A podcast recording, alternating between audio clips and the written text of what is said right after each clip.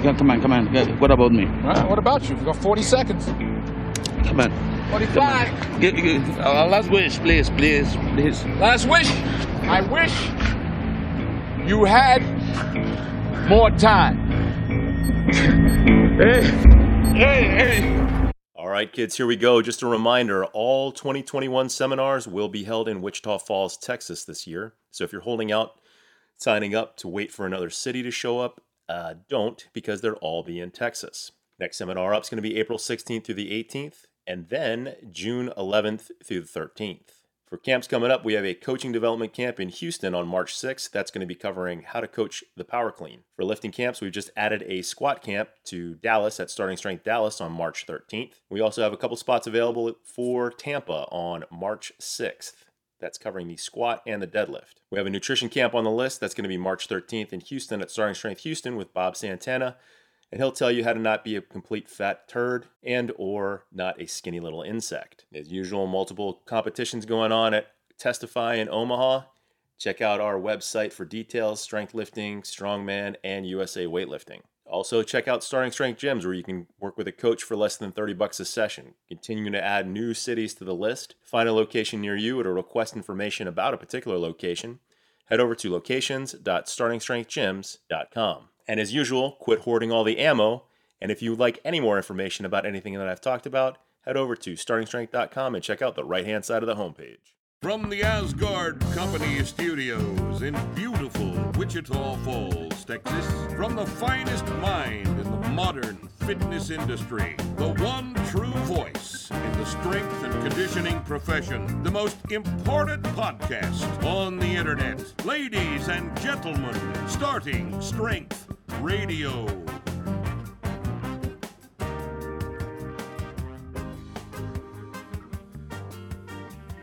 Welcome back to Starting Strength Radio.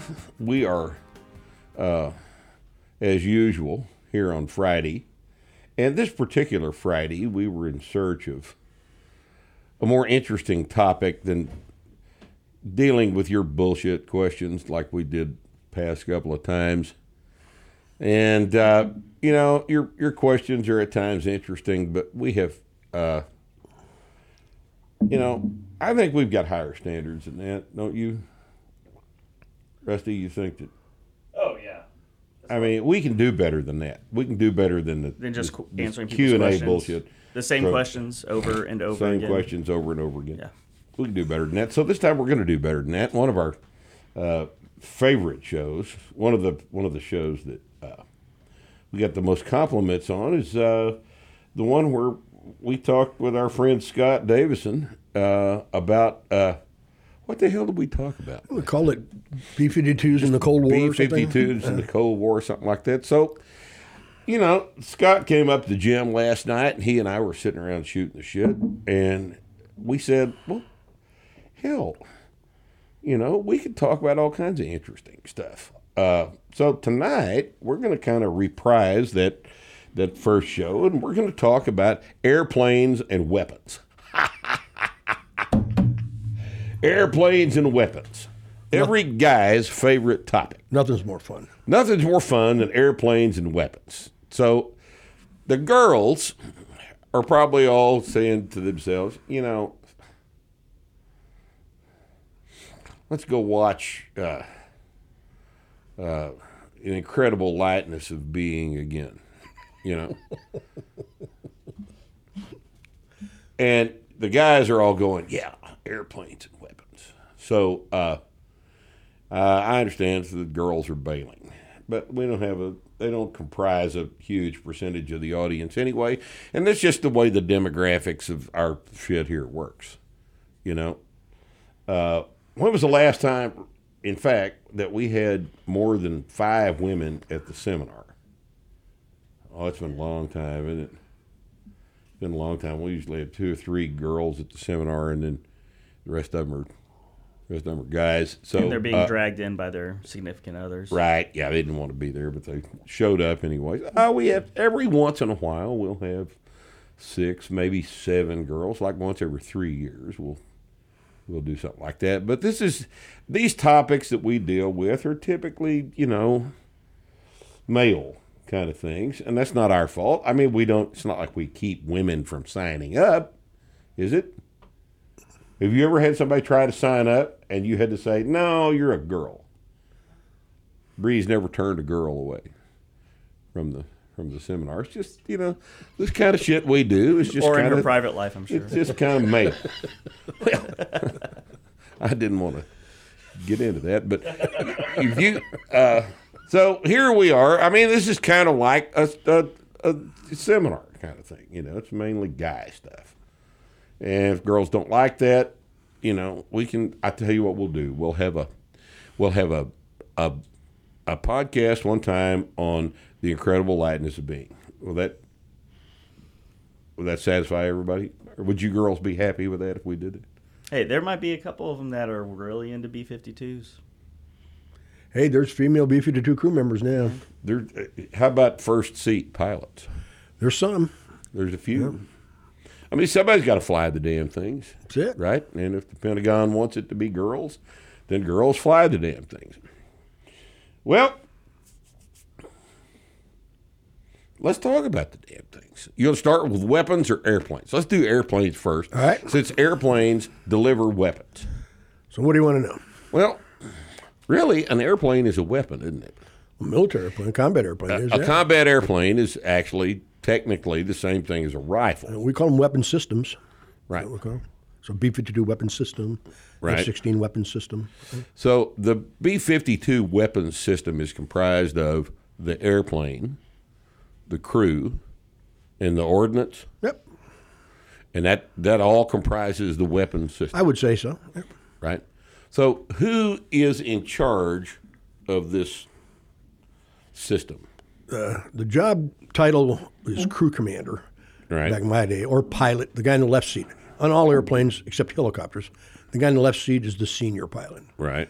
So in my day when we had crews were always stuck together, the job was called crew commander. You know, and you addressed each other on the interphone by, by what seat you're sitting in. Mm-hmm. So if you if you put the navigator in the I P seat to give him some experience, when you talk to him, you call him co-pilot. Even though, or I P, even though he's a navigator. Mm-hmm. So. Hmm, okay. Yeah, well, everybody knows who they're listening to and talking yeah, to. Yeah, you're talking to the seat. Ah. On the interphone, you're talking the to the seat. The seat is the job. Whoever's in it. Yeah. Right. Because yeah, on interphone, you got to be careful you communicate properly. Mm-hmm. You know, you don't do things, you don't say the word fire unless you mean it. You know?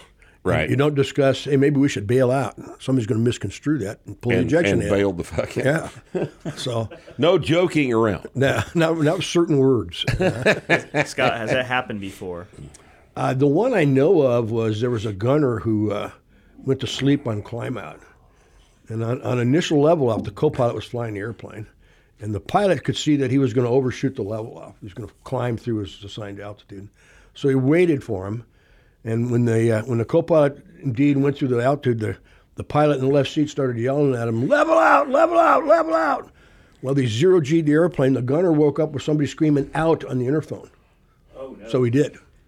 Oh, my God. He did. He did, yeah. But it was, you know. I wonder how he explained that later.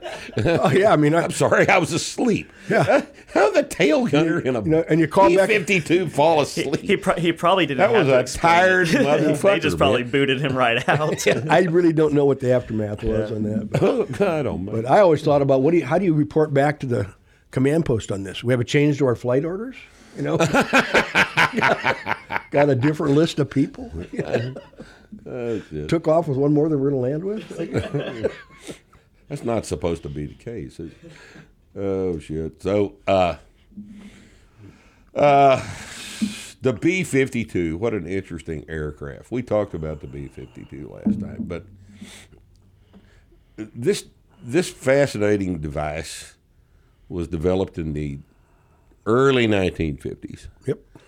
And, uh, I think the oldest airframe, or the newest airframe in the inventory right now, was built in what, sixty-eight? I think it was sixty-one. sixty-one? Yeah, early sixties. No, no later than sixty-two. Yeah. And we're still flying this, this airplane sixty sure. years later. Sure, because it still does stuff that no other airplane can do. Isn't that just amazing? Yeah, I mean, it's just absolutely amazing. There's just there are a few aircraft that that have been developed by uh, the the air forces of the world and the aerospace companies of the world, and the B fifty-two and the C forty-seven. K C one thirty-five. I mean, you just you know you can't do without those. K C one thirty-five. K C one thirty-five. It, you can't you can't overstate the importance of the K C one thirty-five and air refueling in general. It's, right. The U S Air Force is uh, is almost universally air refuelable. Almost everybody does it. And during the Cold War, that gave us capabilities that other countries couldn't even think about. Nobody else had that kind of capability. They didn't have the massive capability that we had. You know, virtually everybody's refuelable now.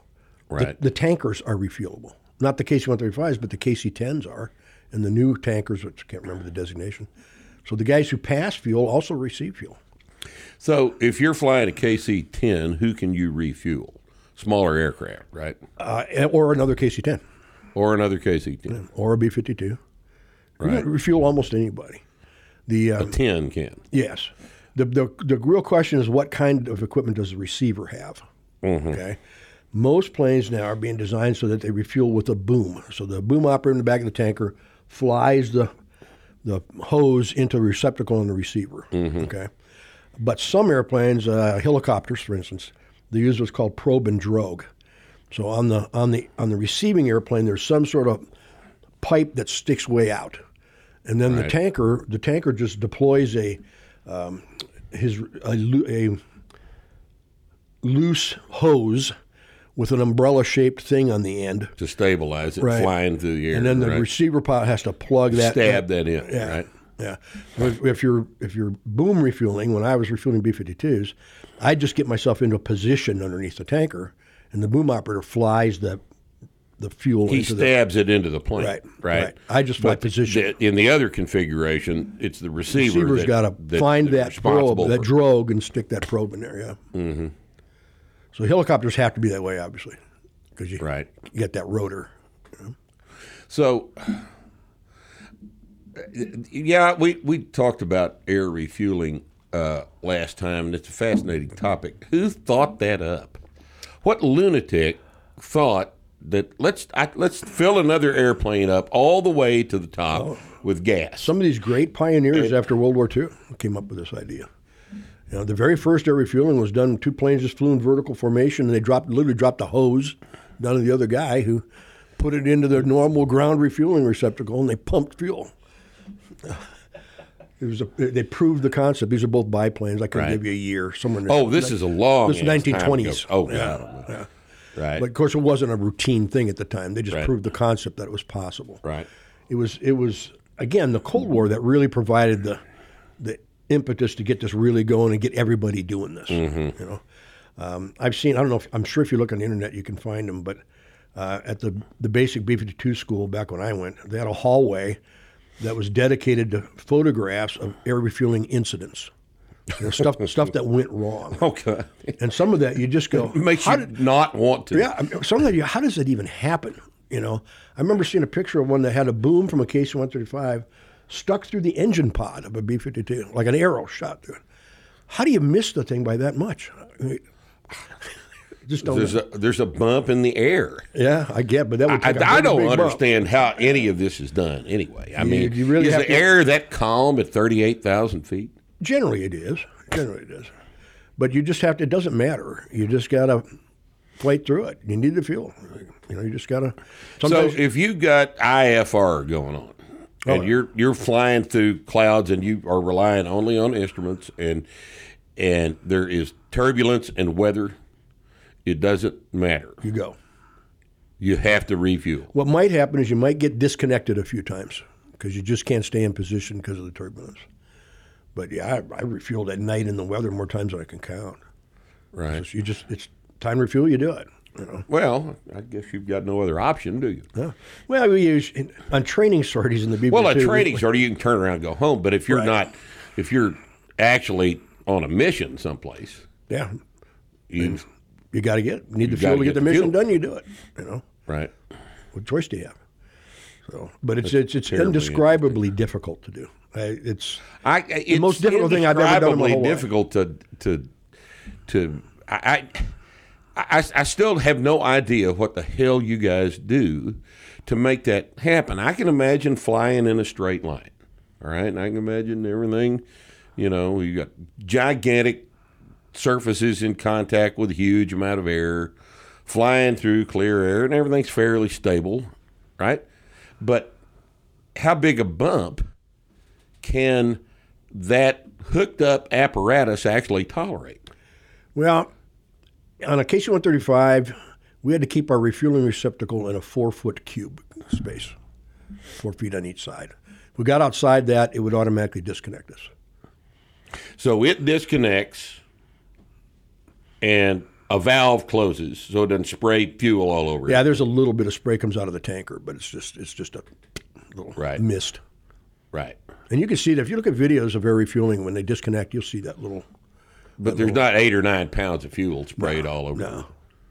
So it's a pretty good little disconnect system. Yeah, and, and now it's a really mature system. Oh, know, I'm sure it decades is. Decades of, of, of learning how to do all this. Right. You know.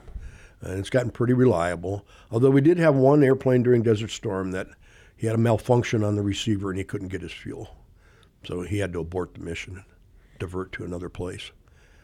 It was a, it was a pre-strike right. refueling. And, and there's some, I don't remember what the malfunction was in the receiver, but there was something wrong with something it. Something wrong with it. Yeah. But it could happen. So if you leave uh, you leave the base in in North Dakota and you're on a mission that lasts twenty hours. That's typical, right? I mean, that's, that's typical. That's on the long side. twelve-hour training sorties are tip, were typical, and now they're shorter. They don't go on low-level routes anymore, for instance. And we used to spend up to four hours on low-level. So that's just been subtracted from the missions now, I gather. Really? Yeah. They use it's, different aircraft for that now?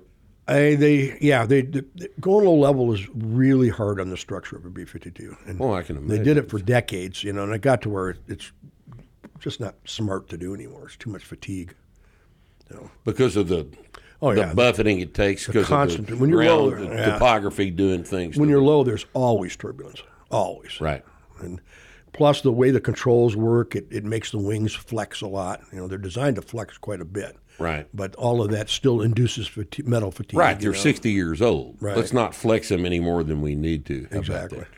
Yeah. Right. Uh, well, uh, so in a course of a of a twelve hour training sortie, how many times you go fuel? Once. That'd be once. Once, but you're going to be on that boom for forty five minutes an hour, maybe more. To fill the airplane back up. Yeah, and training sorties we didn't fill up. We didn't need the fuel. We needed the practice. Right. Oh, you just right. top it off. Yeah. We'd, we'd just take for them, run it through the procedure. Yeah, we'd take maybe ten thousand pounds, which so, to us was nothing. So, if But if you're going, say, from Minot, North Dakota, over the top of the Arctic and down the eastern coast of Asia to the Philippines, and you're going to you're going to destroy Manila, right? And then you're going to fly back to Minot, North Dakota. How many times do you fuel in that kind of an insane? But that's that's a typical deal, right? Yeah. I mean, that, yeah, that's a typical contingency type thought. Yeah, yeah. Right.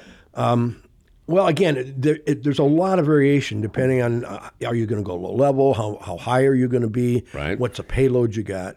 But I would say typically you'd probably need three or four tankers from that. So you'd hook up three or four times. Yeah. During Desert Storm. For an like, hour at a time. Yeah. As long as it takes to get the fuel, and that might be an hour, yeah. Um, uh, 'cause we could not take, if the tanker turned on all his pumps, it was more pressure than our manifold could take. So there, was, mm-hmm. there had to be a little patience in there, you know. Right. And run it at sixty-five percent yeah. or something. Well, I'll give you an example. During Desert Storm again, my unit was deployed to R A F Fairford in central England. And mm-hmm. every day we flew combat sorties all the way to Iraq and back to England. Mm-hmm. So the short ones were seventeen hours long. And they required one tanker pri- prior to the target and two tankers to get back. And this is B fifty-twos versus K C one thirty-five tankers. Right. So I'm trying to remember. Tanker could offload to us. Uh, He had a max gross weight of about two hundred seventy-five thousand, of which probably uh, two hundred thousand was fuel he could pass. I'm really stretching my memory here. Mm-hmm. So, you know, it, it might take you might take on a total load of four or five hundred thousand pounds in the in the route. I think the thing burns massive amounts of fuel. Yeah, we had a canned figure that it took us four thousand pounds to start the engines and get to the runway. Just to move the aircraft to, yeah. into position to take off. Yeah, you put eight of those old technology engines, start running fuel through them, they're gonna they're gonna eat a lot of fuel. And they burn. Yeah, dirty. that's. I, I think we talked last last time about the design of the B fifty-two. The whole damn thing is a tank. Oh yeah. The the entire internal volume of the of the wing is full of liquid fuel. Right, and the top of the fuselage spine is all liquid fuel. It's all liquid fuel. Everywhere in the fuselage that's not bombs yeah. is is fuel. Bombers, since since they were invented in World War One, have been fuel trucks, because range right. and payload is what you need. Right. So they're all fuel trucks. Right. You know, three quarters. Let's see, we we had a max gross weight peacetime four hundred eighty-eight thousand pounds, of which I think about three hundred fifteen thousand could be fuel. So what? That's seventy-five percent of your weight, something like that. Seventy-five percent of the weight of the payload, or the weight of the total gross weight the of gross the gross weight of the airplane. Yeah. Is seventy-five percent of rough, it. give or take, you know. Yeah. Could be. That, that might much. be added to, that might be replenished three times. Maybe. During yeah. the course of the, that's a. But, but that's what gave it its its fantastic legs, you yeah. know. We used to fly these, in the Cold War days, we would fly these over open ocean, hunt down the Soviet ship missions. Mm-hmm. And those might be twenty-hour missions. Might require three tankers. But most of it was at high altitude. So you're more, more fuel efficient at high altitude. forty thousand feet. Uh, usually not that high, thirty to thirty-five. Right. Something like that. About airliner cruising. Yeah, the altitude. Airliners like that thirty-five to forty. Right. For fuel efficiency. But, of course, out of the open ocean, we're not on a flight plan or anything. We're not in bombers. Right. You just We'd either file a false flight plan or we wouldn't file any one at all, because the, the flight plan systems are open computers at the... Yeah, you Soviets didn't want anybody hack, to. Yeah. Steph was showing me last night a website. Uh, apparently, there are two or three websites right now. Have you seen these things? Where all the airplanes in the air at any given time. Oh yeah, oh, yeah. appear on the on the on, on the screen. A D S B Exchange dot com. Yeah, it's a fascinating yeah. website. I've spent hours looking at that. A D S B Exchange dot com. Yeah. And you can click on, on any of the targets, and it'll give you all the information it has about on the airplane. It. Yeah, you know, that's that's what she showed me last. You can night. isolate just military planes. You know, yeah, some of yeah. which won't tell you what kind of plane they are because they're X X X. Yeah, because right. Shows it's up. not public information. Right. You know? So yeah, that's a, I've spent hours on that website. Yeah, that's that's pretty cool. Again, I didn't know of its existence till she showed me last night. Yeah, that's a that's a great website. She also show, told me last night that her grandfather was a flew B seventeens in World War Two. Now those guys, that's a whole different uh, I can't, approach to to killing people and breaking things. This, I, I can't imagine it, that job. I you know it's the, the the air the aircraft itself has not got a pressurized cockpit, no. so.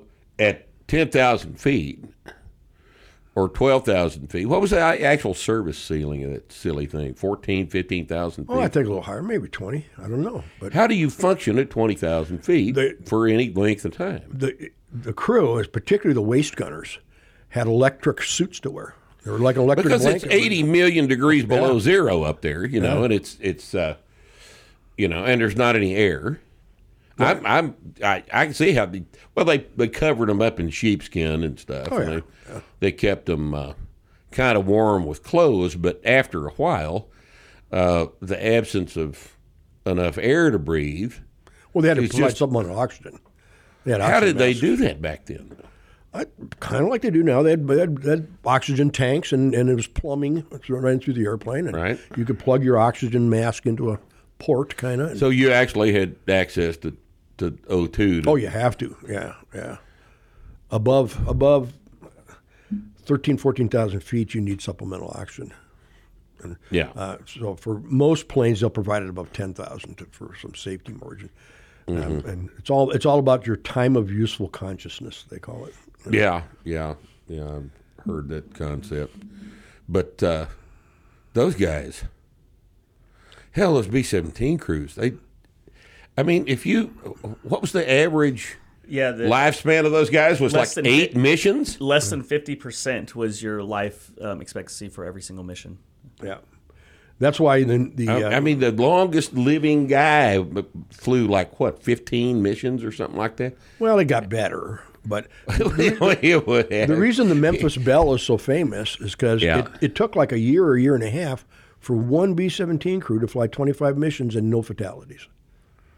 That's wow. why that plane was so famous. And wow. at that time, you're, that was your quota. If you flew twenty-five missions and were alive, you could go home. And that was the they odds said, were against you. Right. Yeah. Right. So, I can't imagine that. I can't imagine the morale problems they had in those squadrons. Can you imagine loading up on your, your eighth or ninth mission in a B seventeen and thinking to yourself, you know, everybody I know is dead. Yeah. And everybody the, the I've ever known, every, all the guys I trained with have been shot down, and here's my ass. You know, and the average age was getting uh, on this airplane less than twenty-five. So yeah. Less than twenty-five. Yeah, all those all those pilots were kids. Yeah. I can't imagine being a B seventeen pilot because your combat mission is you're going to take off. You're going to be in the middle of a cloud of maybe hundreds of airplanes, and your only job is to not have a mid-air collision with the other airplanes. You can't look out the window and worry about the fighters or the aircraft firing. You just got to not have a mid-air collision with one of your own for hours on squadron. End. Yeah, right. And, and this is going to be five, six-hour combat mission, and you've got anti-aircraft fire and fighters trying to kill and, you. And, you and, and really the least of your concerns is dropping the bombs yeah, on the target. The, the, the pilot mean. had no concern with that at all. That was the navigators did that. And the pilot's job was to not have a mid-air collision. That was his job. oh, I, it just, I can't imagine it. It's beyond my scope. The bomber job I did was so different. We were almost right. always single ship, you know. It was just, right. just me and my five guys. And there's no other airplane for me to worry about, right. you know. So I just can't imagine. It's a complete bombing is a completely different job than it was in nineteen forty-four. When those guys would send B seventeens, like you're going to go make another run over Leipzig, how many are in the squad? Well, it all depends on what was available, you know, and what the target was. But and five or six or fifteen well, or no, twenty? No, a squadron would be uh, twenty, twenty-five, something like that. So you would you would launch wings, okay? Right. Wings have multiple squadrons. So a lot of the race, especially as the war went on, they launched multiple wings. There might be five hundred B seventeens attacking that target today.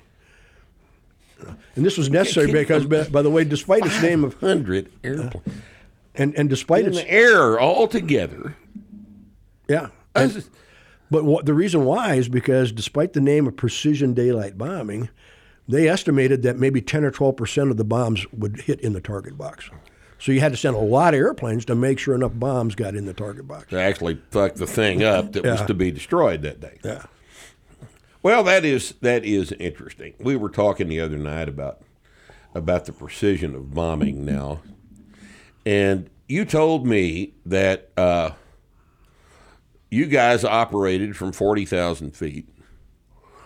And you could put seven hundred fifty pound bombs on top of a target, a relatively small target, from that altitude, and that it was normal for you to be able to not miss with any one of the bombs. Yep, it was common. Now that's a that's a whole different thing. Yeah, it wasn't. So that, uh, what changed from nineteen forty-four? Technology. Hell, it changed. My first B fifty-two sortie was in nineteen seventy-six, and we couldn't bomb like that then. Right? Could not? No, no. What were you doing then? If you dropped a single simulated nuke uh, from forty thousand feet, you were thrilled if it hit within four or five thousand feet of the target.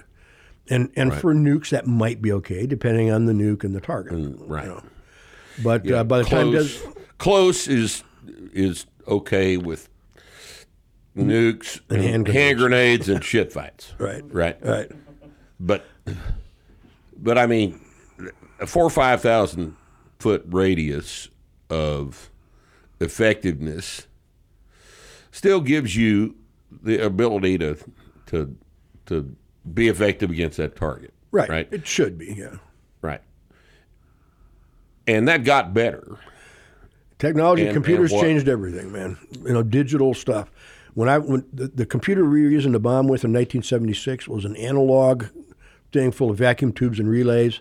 You could actually stand inside that computer. And, oh, the, God, and, and the good navigator teams were the ones that could get it to work.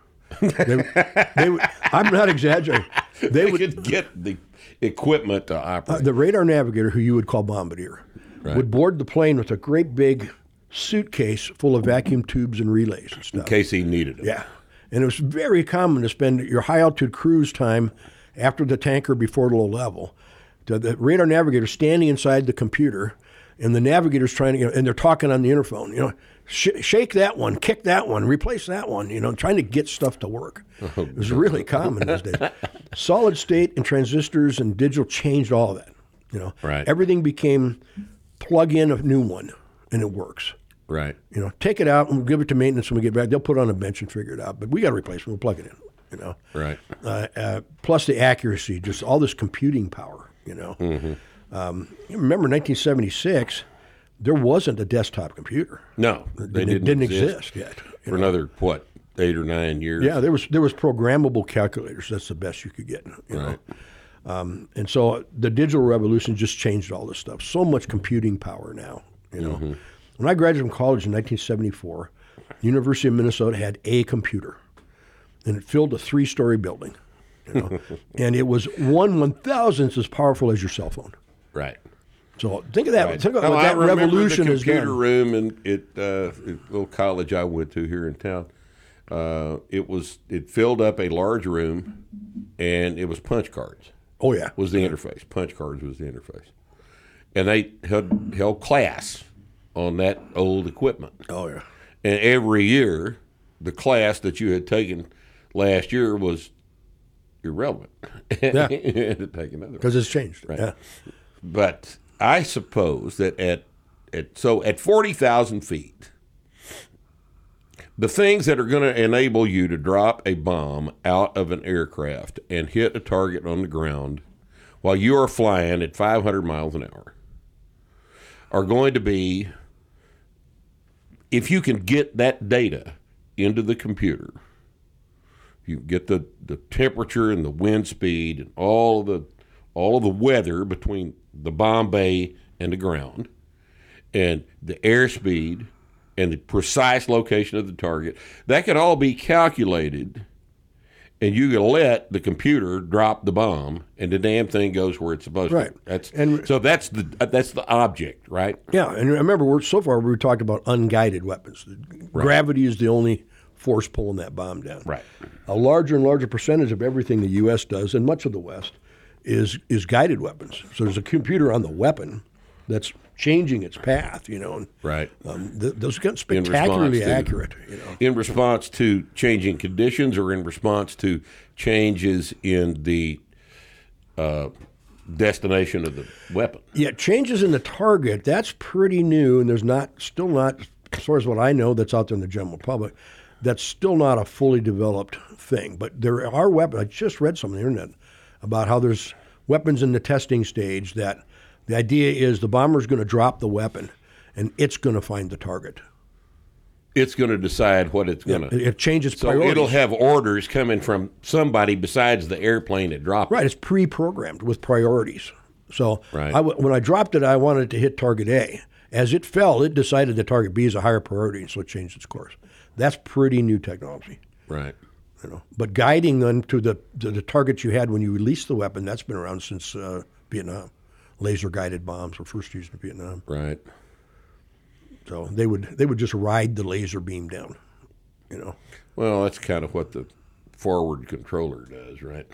That's he can, you know. That, that that's another one of those really gets into what your specifics you're talking about. But yeah, there's a uh, forward air controllers are used the C C I most, guy. Uh, yeah, they most Army units have one associated with them, and it's a, usually it's an Air Force guy, usually those, a fighter pilot. Those guys are not really talked about very much. Yeah, the C C I, the Combat Control. Oh, Combat Control Team. Yeah, they're pretty hush hush. They're that's that's not discussed very much, and those are the craziest bastards in the world. Those are snake eaters, those guys, but they're well respected. Okay. I'd have to say that they are. Yeah. That because that job is, you have to be absolutely crazy, because one hundred percent of that job is taken takes place behind enemy lines. Yep, that's their function. And uh, you know, I don't you know, know the details, and nobody told me, but I guarantee I mean, you. Essentially, they're going and painting an X on the door, yep, and saying kill these guys, but they got to go physically paint the X on the door, yeah, or at least get a laser on them, you know. But yeah, no, nobody right. told me, so I'm not divulging anything here. But I promise you that before we launched our first air raid during uh, Desert Storm, right, that those guys had been on the ground for a long time. Now, by a long time, you mean a couple of days? or Days couple, to weeks. Days to weeks. Yeah. They'd been crawling around on the ground, finding targets. Gathering intel, reporting the weather, you know. Um, uh, this is behind enemy lines where the bombs were going to drop. Yeah. They go, when you get uh, selected to do this out of boot camp, you're almost two years away from getting qualified. They go to school after school after school. It's just, God almighty. Because they're qualified. They're meteorologists, they're radio operators, they're radar controllers, they're, they're, they're infantrymen. You know. They're in charge of a whole bunch of information. Yeah, yeah. They've they, been prepared very, very thoroughly. And they can all do one or two other guys' jobs in case somebody's a casualty. Right. You know. And... They're smart, they're, absolutely. They're, they're highly intelligent, yep, and they don't worry about things that you and I worry about. Yeah. Yeah. Like getting bit by bugs. Yeah.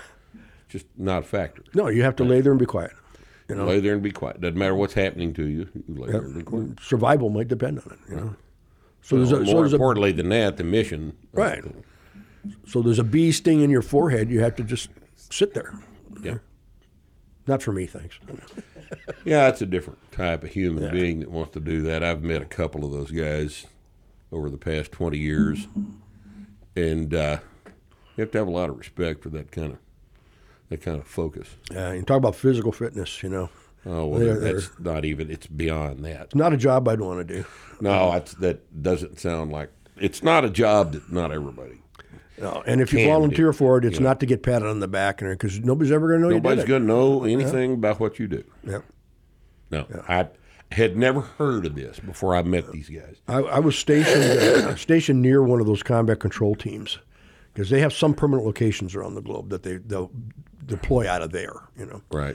In, in usually in parts, you know, so they might have forty guys there, but only ten-man teams might deploy something. Mm-hmm. The year I was near those guys, um, do they did halo jumps for training, high altitude, low opening. Low, right. And they, they'll jump out of a plane at an altitude that requires oxygen, so they're way up there. Yeah. And then they just free fall. And the point of that is they want they want to drop out of the airplane, and somebody on the ground might be able to see the aircraft, but they would not ever associate that aircraft with somebody jumping out of the right. damn thing. And then they drop down and open it eight hundred feet. Last second, yeah. The last yeah. second. Got an altimeter feet. on their wrist or so, something. And, you know. They're on the ground.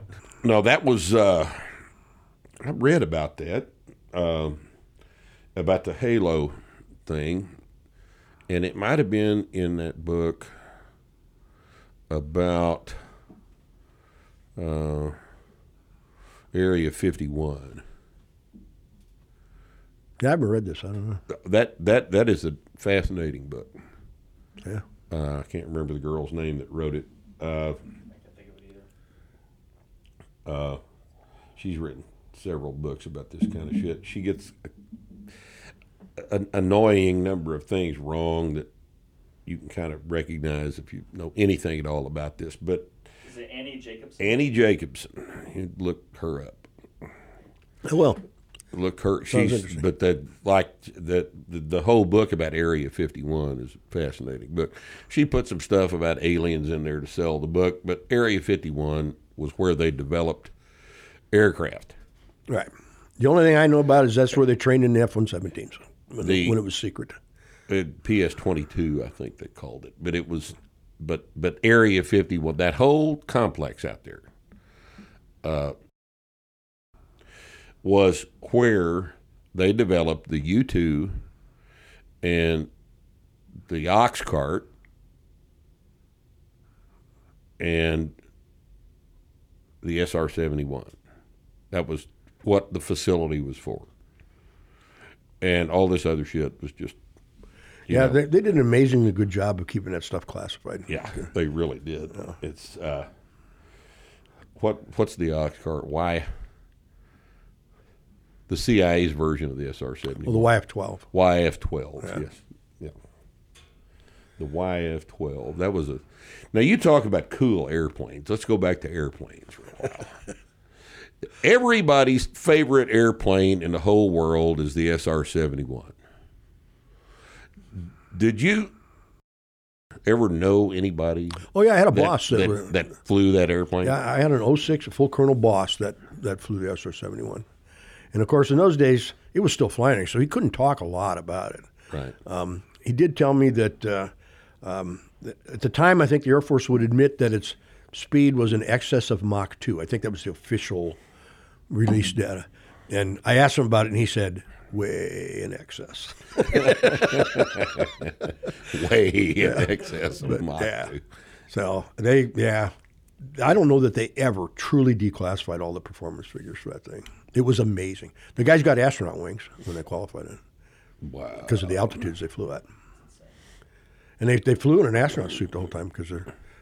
And he did tell me that when you got above a certain altitude, you weren't really flying an airplane anymore. And he said the, the first versions of it... It's not aerodynamic. At there's not enough air. Yeah. Right. And he said the first the early versions of it were really complicated to fly. And a lot of... You spent a lot of time, you know, opening nozzles and closing knobs and because you're not really flying an airplane. Right. And then they put out... When computers got better, they... Change it to where it flies like an airplane, and so a computer does all that stuff, and you still have a stick and rudder and throttles, mm-hmm. you know. And he says it became much easier to fly then. Well, did you see? Well, we lost Chuck Yeager. Yes. A few weeks ago, we lost Chuck Yeager. It's just what a guy. Oh yeah, yeah. You know, and and there was that video that. That big, long interview he did. And uh, I I know, Rusty, I know you saw that video, didn't you? With, I'm not sure if I saw with, it. I thought you did. God. Where Chuck is just matter of fact talking about, yeah, we got the thing up to eighty-five thousand feet. And uh, and I can't remember what he's actually flying. It, it, this this might have been the X one. Could be. And he said he got it on up to eighty-five thousand feet, and they wanted to see what the airplane would do, so I took it on up to one hundred twenty-five thousand feet. And just real matter of fact, he's saying he took the thing on up to one hundred twenty-five thousand feet, and then, you know, he pancakes the thing, and it starts a, a flat I, I spin upside down. I did watch this in your office, yeah. But just as a just matter of fact, he says, we took it on up to one hundred twenty-five thousand feet. The oper- the the disclosed ceiling of that airplane was fifty thousand feet, and he's and he, he's talking about Mach four point two. Yeah. Well, there, there's and this is it, this is way before the S R seventy-one. Yeah, way faster. Yeah. Who knows what? There's there's, a, there's an often told story in the Air Force about a. S R seventy-one, their their call sign was always Blackbird. Right. And there's a story, and I'm sure there's... You're, an, you're talking about the story where they're out on in the western United States, and they wanted a, a speed reading. No, that's a good car. One, too. That's a good one. Uh, but no, this one is, uh, it goes something like this. He calls up, he's coming back into the United States, so he calls up an air route traffic control center, and he requests flight level six hundred, which is essentially sixty thousand sixty thousand. Right. And the controller comes back and says, uh, copy, if you can get up there, you can have it. And he says, uh, Blackbird one two will descend and maintain flight level six hundred. Smart ass. Will descend and maintain. But that I think the there is a I think there's a, like an audio recording of the exchange between the S R seventy-one crew and the tower. Uh, is this the ground speed check one? This is the ground speed check. Yeah, I've check. heard something that alleges to be that. Yeah. The, the ground speed check, and you had, so you had a like a one seventy-two, you know, requesting a ground speed check from the tower, and it's two hundred fifteen miles an hour or something like that. And these smart asses flying a F eighteen or something. F eighteen. Yeah. Yeah. Come back and say, uh, tower, requesting ground speed check. And the guy comes back and says, six hundred seventy-five miles an hour, knots or whatever the hell it was. Probably knots. and uh, and these guys in the S R seventy-one are listening in on this thing. And the tower, uh, and the guy goes back, twenty-seven fifty miles an hour. Just to embarrass the guys that were fucking with the guy flying to one seventy-two. That was a pretty funny story. And I'm sure that's, there's, on, I'm that's, sure there's that's on the internet. You uh, I'm sure there's truth in it. You know, most yeah. of those kind of stories, there's at least some grain of truth in yeah. it someplace. Yeah, I'm, I'm sure. Yeah, the the guy who was flying the S R seventy-one is the one that told the story. He said it was some um, it was some conference he was talking at. Uh, yeah, yeah, I think I listened to at least some of that that tape. Yeah, yeah. Well, we'd, we'd also talked about a couple other bombers that I – bombers are cool. I agree. Bombers are cool. Fast bombers are the coolest airplanes in the world, like the the B fifty-nine. B fifty-eight? B fifty-eight, I'm sorry, the Hustler. The Hustler, yeah. That thing was a Delta wing supersonic bomber. Mach two, yep. Right? When, when it's operational, it's the fastest airplane in the world. Did you know anybody that flew I that? did. I had another boss that flew those, yeah. What did he say about that? He said it was not a pilot's airplane, that if you took off with a full load of fuel, and they, they used to carry a single weapon and fuel in a big pod underneath the belly. So if you took off with that, it took you many miles to get to a safe flying airspeed, because it took forever. It had just enough thrust to, to accelerate. Yeah, you know, like one knot per mile or something. Just really, yeah, so it was scary. Now, once you got the thing up to speed, then it was a much better behaved airplane. But he also you're talking said, about it just didn't behave correctly it, it, under the hand while you were accelerating because it didn't have enough thrust to go fast. You know, uh, yet it, you had to. It's hard to, how to explain this. You have to get going f- to a certain any airplane, Piper right. Cherokee. It, if it gets too slow, it's sloppy on the controls. Right. Well, the B fifty-eight right. had just enough thrust to eventually get to these high speeds right. if you had a full payload in that big pod underneath it. Yeah, I had a car that behaved that way one time. Yeah. Goddamn thing didn't wake up till it was four thousand R P M. Yeah. And, you know, eighteen hundred R P M is like a Volkswagen. Yeah. And then you got it up to four thousand, and suddenly, well, hell, this thing is, in fact, fast. Right. So that it was similar to this. Also, it was like that on initial takeoff with that big pod and everything. Right. So it was much better if you didn't have that pod. Um, so also, the thing was designed to drop a nuclear weapon. Single weapon, yeah. A single nuclear weapon. Yep. Did not have a big internal bomb. I don't think it had any internal bomb bay. I think they carried that pod. That's really? Right. I think that's right. No conventional right. bombs on this, on this, on this. Not that I know. Well, Well, that's interesting. Because it was designed to dash in. The speed was its protection from from uh, ground fire. It was just going right. so fast nobody could track it. That was the concept. You get the thing up to Mach two, go over there, drop the bomb, turn around, take whatever, how many thousand miles it takes to turn around and come home. Right. If you can get back. Yep. He also told me that on the bomb run, at bomb run speeds with all four engines and full afterburner, if one of the outboard engines quit, the plane would come apart. It just wasn't stressed for any kind of side load like wow. that. So he said it was the only airplane he ever flew that when he was scheduled to fly and they came it came to him and said, "You're canceled, the plane's broke," he was kind of relieved. he well, want, I'll tell you, give you an really idea. want to die. Then. I'll, I'll, I'll give you the, the actual figures. One out of four that were ever built was destroyed in an accident. That's got to wow. be the worst safety record of any combat airplane ever. One out of four. So it only served for about ten years. And the Air Force said it's just... What replaced it? Uh, the B fifty-two came along. And the B fifty-two was already there, but it, it The they main, just decided that the fifty-eight wasn't, the mission wasn't necessary. The performance just wasn't worth the losses they were taking, right, and the expense. It was an airplane way ahead of its time, you know. So this is an airplane that probably would have worked perfectly well with computers. Yeah. That we've got now. Right, and and engines with more thrust and stuff. Right. You gotta remember that just jet engines were really thrust limited until the seventies. You know, that's why the right. B fifty-two needed eight of them, because jet engines just didn't put out a lot of power. You know? Right. Um, so they had to put eight on a B fifty-two. Now, when they put fan jets on the H model B fifty-two, which is the only one left, I got I've got seven or eight hundred hours in H models, uh, and you could do almost anything but initial takeoff on two engines, as long as it was symmetrical really? engines. They were that far yeah. ahead. Yeah, I mean, you didn't routinely do the this, previous but, turbojets. Oh yeah, yeah, um, and. Now, again, he didn't routinely do this. And, right. and the key was symmetrical power. Right? Initial takeoff at, at full gross weight, you could usually handle a tailwind even at full gross weight with two engines out, depending on the temperature. Right. Because that's something we'd figure out on alert. The duty co-pilot would take today's weather, and he would come up with a, a, a an eight seven six engine takeoff performance data. And he, what you what you do is calculate the maximum tailwind you could take. Because one of the problems in the sitting on nuclear alert is your there's one primary runway. Right. right? If you got to use the other one, your launch is going to be much slower because you got to back you, you taxi got... two miles down that runway. You know? Right. Uh, so, and so you had to know how much tailwind you could take on the primary runway. Right.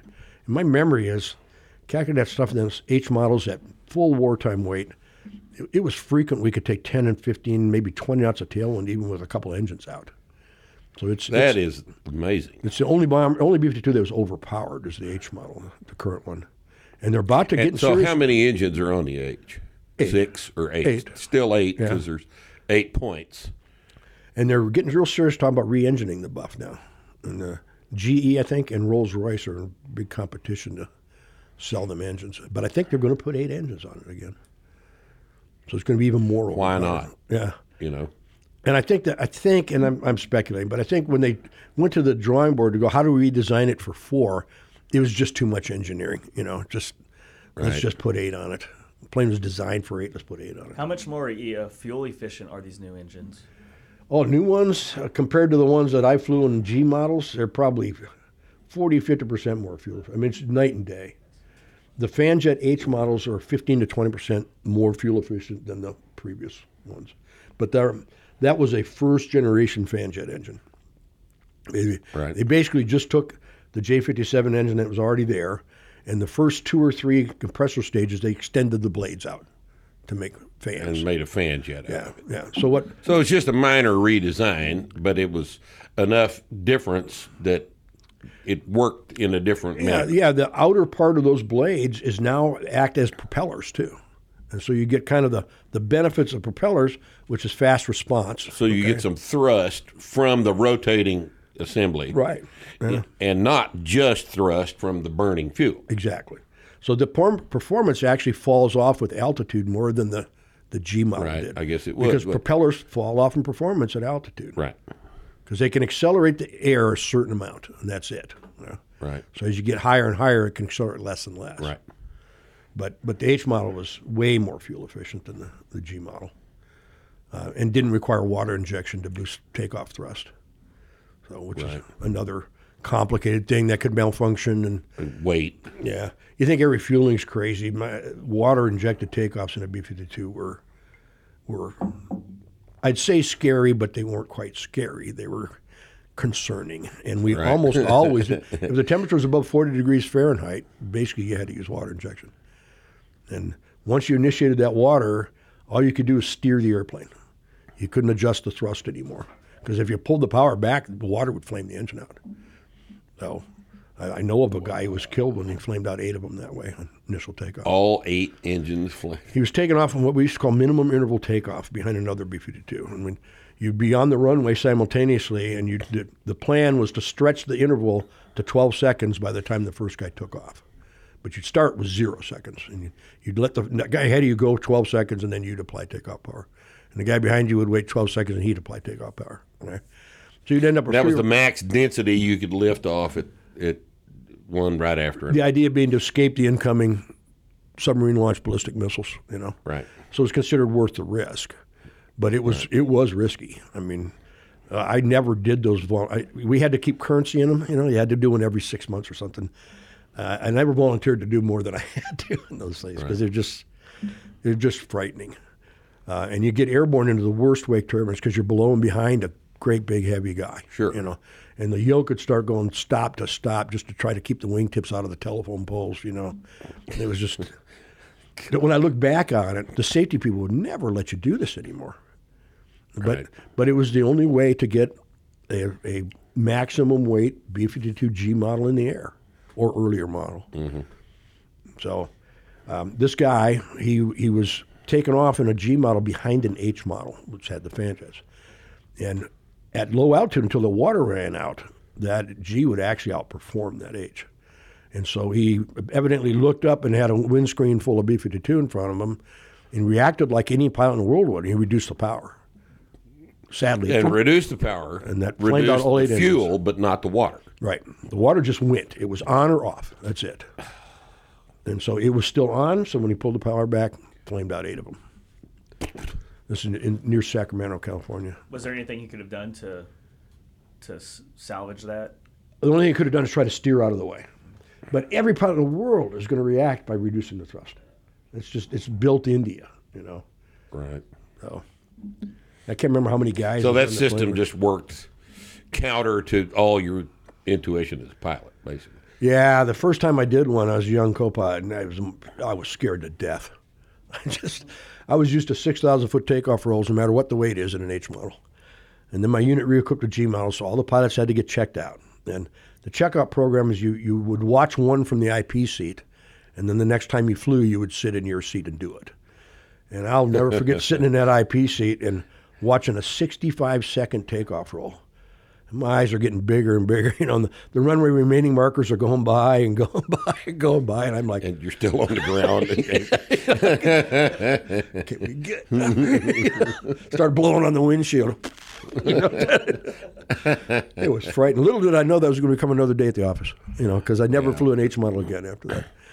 So it, oh. it's amazing how what you can get used to. You know, air refueling, something you get used. It's just a job. You just do it. When I look back at it, I go, that's the most difficult thing I've ever done in my life. And really frightening to have two big airplanes so close together. You know, the first oh, time you see it, just, you just, the whole damn concept is just so crazy to those of us that oh yeah sit here on the ground. But there, there's YouTube it, videos taken from the bomber cockpit of refueling, and it doesn't do it justice. It doesn't uh-huh. really show you how difficult that is. Right. And it's a skill that you just had to. I can count on two fingers the times I took off in a B fifty-two and did not plug into a tanker. And nine out of ten of those, I didn't need the fuel. I needed the, the, the experience. The practice of yeah. plugging it. B forty-seven. Uh, another, another cool Boeing product. What a neat airplane that was. They, uh, was that a British design? No, no, that's a Boeing. That's a that's a Boeing aircraft. Boeing product, and yeah. the, the, the wing cord on that thing was... This is kind of the opposite of a delta wing. Yep. It's highly but, swept, but it's fairly thin for this airplane its size. Right. You know? um, and it was it was always, from the time it was on the drawing board, it was considered an interim airplane to get us to the B fifty-two. Right. Um, it had uh, tandem seating for the pilots, and the navigator sat kind of below them on mm-hmm. a lower deck. Uh, it had a tail gun that was remotely controlled by the co-pilot. Right? Right. Radar aimed and remotely controlled by the co-pilot. Six engines. It was partially acrobatic. The pilot's airplane. The pilots love flying the airplane. It was like a like a big and slightly slower to maneuver fighter, you know. Right. Um, again, I had a boss, and it might be the same guy that flew B fifty-eights. I can't remember now. That flew B forty-sevens, because there were so many of them that if you're my age, all the senior staff when you got into B fifty-twos had all flown B forty-sevens and you know some B fifty-eights. They'd all flown those twenty-four hour airborne alerts with nuke on, nukes on the airplane. Stopped doing that in the sixties, so I never did that. But but you, the senior officers all had done that kind of stuff, you know. Um, and they, have, they they were universal. They loved the airplane. It was really sweet flying airplane. Right. Um, the Air Force eventually asked a little too much out of it. Um, they started to, they wanted to do toss bombing with it. And toss bombing is a deal where you put positive G's on the airplane and at just the right place, you release the weapon. And that allows it, it actually tosses the bomb and you turn away. Right?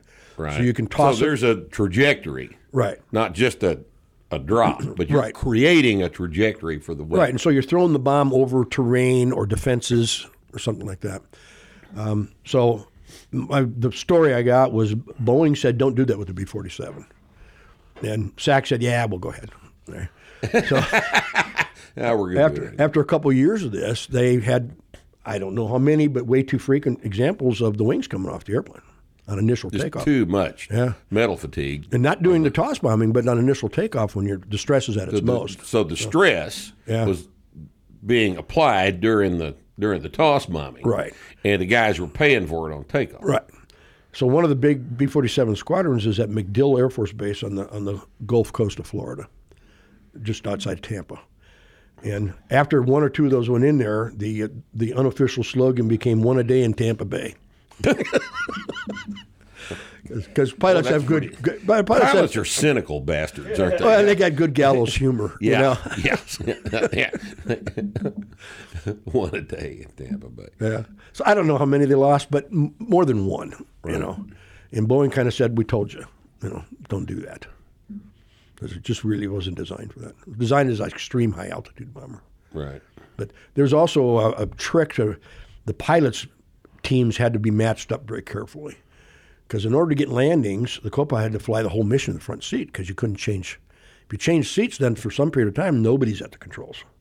Right. So if it's time for the co-pilot to get landing currency, he's going to fly in the front seat. And this caused some stress between the pilot and co-pilot teams, and sometimes you had to find another team that could get right. along better. Um, and so my this guy was telling me he had a really good story about this. They were they would fly a three ship across the Atlantic Ocean to Spain and Portugal to pull nuclear alert in the back in the early sixties, and they would coast out on the Atlantic coast of Florida, and they'd take a dead reckoning heading to Europe, and straight there was, east. There's no G P S. There's straight no, east. Yep, just fly that heading. You know. So they're out in the middle of the Atlantic Ocean, three ship. They're outside of U H F radio, and military always uses U H F, ultra-high frequency radios. And they're outside of U H F range of anybody but themselves. And the, the there was a storage bin that the co-pilot had someplace. And the, the front seat pilot didn't have any extra room like this. So he carried the pilot's lunch in the co-pilot storage bin. This is the way the guy told me the story anyway. And so in this three ship, there was a pair of these pilots that were known for not getting along. Right? And so out in the middle of the ocean, obviously intended to be on interphone, but instead on the radio. Because all you got to do is push the wrong button. This happened all the time. You push the wrong button, you're, you know. So he's, he's the pilot says, hey, co-pilot, pass me on lunch. And somebody in the formation heard this and recognized the voice. And without hesitation, jumped on their radio and said, "Get it yourself, fuckface," which, which, which you can't do. You can't do.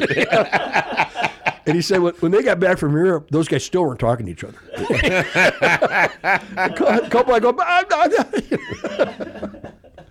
don't know how true the story was, but he had me laughing. And I'm sure similar to things happen. You know? Oh shit! What other airplane was cool back then? It's a, the the era of the cool airplane was nineteen fifty through nineteen seventy-five. Yeah, right? A lot of what the U S Air Force calls oh, the Century God. Series fighters, the F one hundred, right. F one oh one, right. F one oh two. Those are cool airplanes.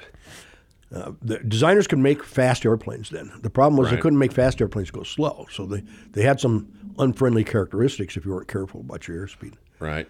The, the F one oh four. So the, the T thirty-three was the trainer version of the of the uh, P eighty. That's what they called that. Yeah, the, the World War straight, two. Just basically a, a World War Two fighter with jet, one jet engine and right. down I think, the fuselage. I think at the end of World War Two, they got four or five of those to the continent. I don't think they ever saw any combat with them. So that... That morphed into the T thirty-three later.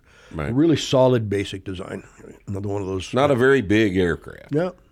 And just another one of those planes that the original design was just so good that it just got adapted right. to all kinds of roles. And you know. Right. Like F eighty-six. Yeah. Yeah. Solid airplane. Yeah. When I was swept wing uh, version of a T thirty-three, basically. Oh, I think it's more than just that. Right. You know, it's a... It was a much more of a barrel design, you know, r- wrapped around an engine, right, kind of thing. I actually saw F eighty-sixes flying when I was overseas, um, and there was contractors, civilians flying them, and they were what they were doing. They were getting paid to, to tow targets for for the F sixteens, the F fours to shoot at. So they, they let out a, a, a drone, not a drone, that's not the right word, a drogue, right, on a cable, and then right. the the, uh, the fighter pilots could make passes trying to shoot at that that drogue. Oh, that sounds you know? safe. Yeah. But the, uh, the those guys, the civilians that flew them were, were really, they were retired Air Force fighter pilots with long hair, you know, right. back when you couldn't. Right. And they, they were having time in their life, you know. Oh, I'm sure. Flying these things fun. around the Pacific to different locations, and, you know, they'd right. fly a sortie a day, go to the club, you know. I mean, that's, what, what a good deal. Get paid a lot of money. But in, but in the meantime, you got, you know, young fighter pilots shooting at your, your right. your drogue. Your ass, basically. Uh, yeah, that's... Uh, they call the, it the dart. They shoot at the dart. The dart. Mm-hmm. The uh, the F one oh four, now there's an interesting airplane. That was... The, the thing was not even aerodynamic. Yeah, it... it, it below got, two hundred miles an hour. It, it had no glide ratio. It, yeah. But for some reason, air forces around the world liked that airplane and used it up until just like fifteen, twenty years ago. I think the Italians were the last users, and I don't think it's been twenty years since they retired them. I, I could be wrong. But it, it, the Germans used the damn thing. Oh, yeah, a lot of them. I have friends at work that flew them yeah. in the German Air Force. Um, the Air For- the U S Air Force quickly named it the Widowmaker yeah. because of those. Well, those single engine. Yeah. And no glide ratio. No glide ratio. The wings would cut you. They literally would. From the, the leading edge of the wing was sharp. Yep. The Is crew that, chief would, they, there was guards yeah. they'd put on them after. Right, that's what I heard. Yeah. I mean, from you, probably, because it was just, you know, the, the thing, and the and the the, the airfoil was kind of like not really an airfoil, wasn't it? Yeah, I think it was totally symmetrical airfoil. Huh? So it had no camber to it. Right. There's no, it didn't have that usual oil airflow shape. Right. So you get lift by, by putting angle of attack on it. Right. You know? And planes like that, T thirty-eight's like that. It's an almost symmetrical airflow. And so when you when you and I remember as a student they demoed this. They would put you in thirty or forty degrees of bank in a T thirty-eight, but not use any back pressure on the stick. And so the plane would almost fly straight ahead, just in the bank. Yeah. If you got a positively cambered airfoil, it'll turn if you if you just put it in bank, because now there's lift going that way. Right. It tried to shove you. Right. But a, but a, with a symmetrical airfoil, you put it in bank and then you pull the nose across the horizon, because you got to get horizontal lift by creating an angle of attack that way. Right. So. Well, that's interesting. So the, the F one oh four was kind of an extreme version of that. That's my understanding. Yeah. And it was just it was designed for straight line speed, nothing else. Right. Just go fast. Uh, and that's why they adapted the, the first astronaut classes, flew a special version of it that had a rocket motor in the tail, mm-hmm. just above the exhaust from the main motor. I think that is the aircraft that Yeager was talking about. Oh, it could about. be. You yeah. know, now that I think about that about that interview, it might have been the F one oh four he was talking about, because they he had, there was a they added a rocket motor to the thing to let it do this acceleration thing at that at that altitude. Yeah, and that, that could be I, it. I believe that's what that's the airplane that, and I could be wrong, but but and uh, I, I did hear that it had terrible spin characteristics that would go flat on you. That's what that was the that was the incident he was talking about in that interview. It's apparently a very famous thing that happened to him during that, and he he was in a flat spin, upside down. Yeah. Well, and, the, and got out of the thing in one piece. I can you imagine maintaining any kind of orientation upside down in a flat spin? I'm sure he had to just sit there till they got the denser air, so he could that's, get some. That's what he did, he just it, wrote you know? it down, yeah. and then and then apparently got it back up and punched out. Yeah, and Crazy. survived the damn thing. Yeah, those guys, those test pilots in the fifties are crazy, crazy people. Yeah. Almost as crazy as the World War One test pilots. You know, right. Those guys at the time, there was no science of aerodynamics. The people building airplanes knew the wing had to be in that shape, but they didn't know why. They didn't they understand know. what was going on. Right. And so somebody at some point has to walk out to that plane, and the designer, the builder says, I think it'll be all right. You know, take off and find out. That's crazy. What your job is. Yeah. My job's to build it. Your job's to fly. Yeah.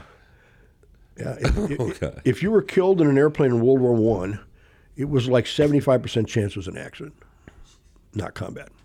Their own plane was way more dangerous to them than the enemy planes were. no, they, were they were crazy. A lot of the, the really famous ones, like the Fokker triplane, the Sopwith Camel, had had radial engines. And in those days, what that meant was, yeah, the cylinders radiated out from the middle. Right. But the propeller was fixed to the engine. Right. And the entire and engine the, spun. The whole engine block rotated right. with the propeller around the crankshaft. And that's how they cooled the engine. Right? And that's now. Think of the torque. Think of the think of yeah. the moment of inertia. Yeah, fifty percent of the weight that. is out there spinning around out in front of you. Crazy, you know. And then most of those planes didn't even have a throttle because they did everything at one speed. Right? So you take off at eighty knots, you climbed at eighty knots, you cruised at eighty knots, you maneuvered at eighty knots, you landed at eighty knots. So if you could hear one, you turned it on, turned it off. Had kill switches, most of them did, and so that's how you descended. So if you could listen to one land. You know, it would go, uh, uh, uh, and you got to time this now to land. Wow. Inherently nuts by today's standards. Yeah. So, and even as late as World War Two, if you were killed in an airplane, it was fifty fifty, it was an accident. And some of that was the airplane design, again, was just not where it is today. But a lot of it, too, was everybody's training pilots as fast as they can. Right. And so they're not screening them as carefully as we do now, and, you know. Um, and so they, they basically, if you can get in that airplane and survive, you're, you'll get pilot wings. So right. And again, they're, God, they're, those planes were enormously complicated to fly by today's standards. Because the pilot had I to control could. the mixture, the propeller pitch, the temperature of the engine, you know, while he's flying an airplane and people are shooting at you. The workload must have been insane in a P fifty-one or a Messerschmitt one oh nine. Mm-hmm. Can't imagine it. Yeah, flying the airplane was as complicated as fighting the airplane. Oh yeah, those right. both of those Spitfire and the and the Messerschmitt had a terrible accident rate in training because they had very narrow landing gear, and the thing would ground loop. Oh, you mean uh, like under? Yeah, because because the, the wheels retracted between. outward, so when they were down, oh. they were close together. Right, right, uh, right. Uh, so now you start stomping on the rudder or something, and it's going to ground loop. It's going to get up on a wing and right. crash. You know. Yeah. I've, I've read more than one book by guys who flew those two airplanes, and they talked about the fatalities in training that they had. Is it one mistake?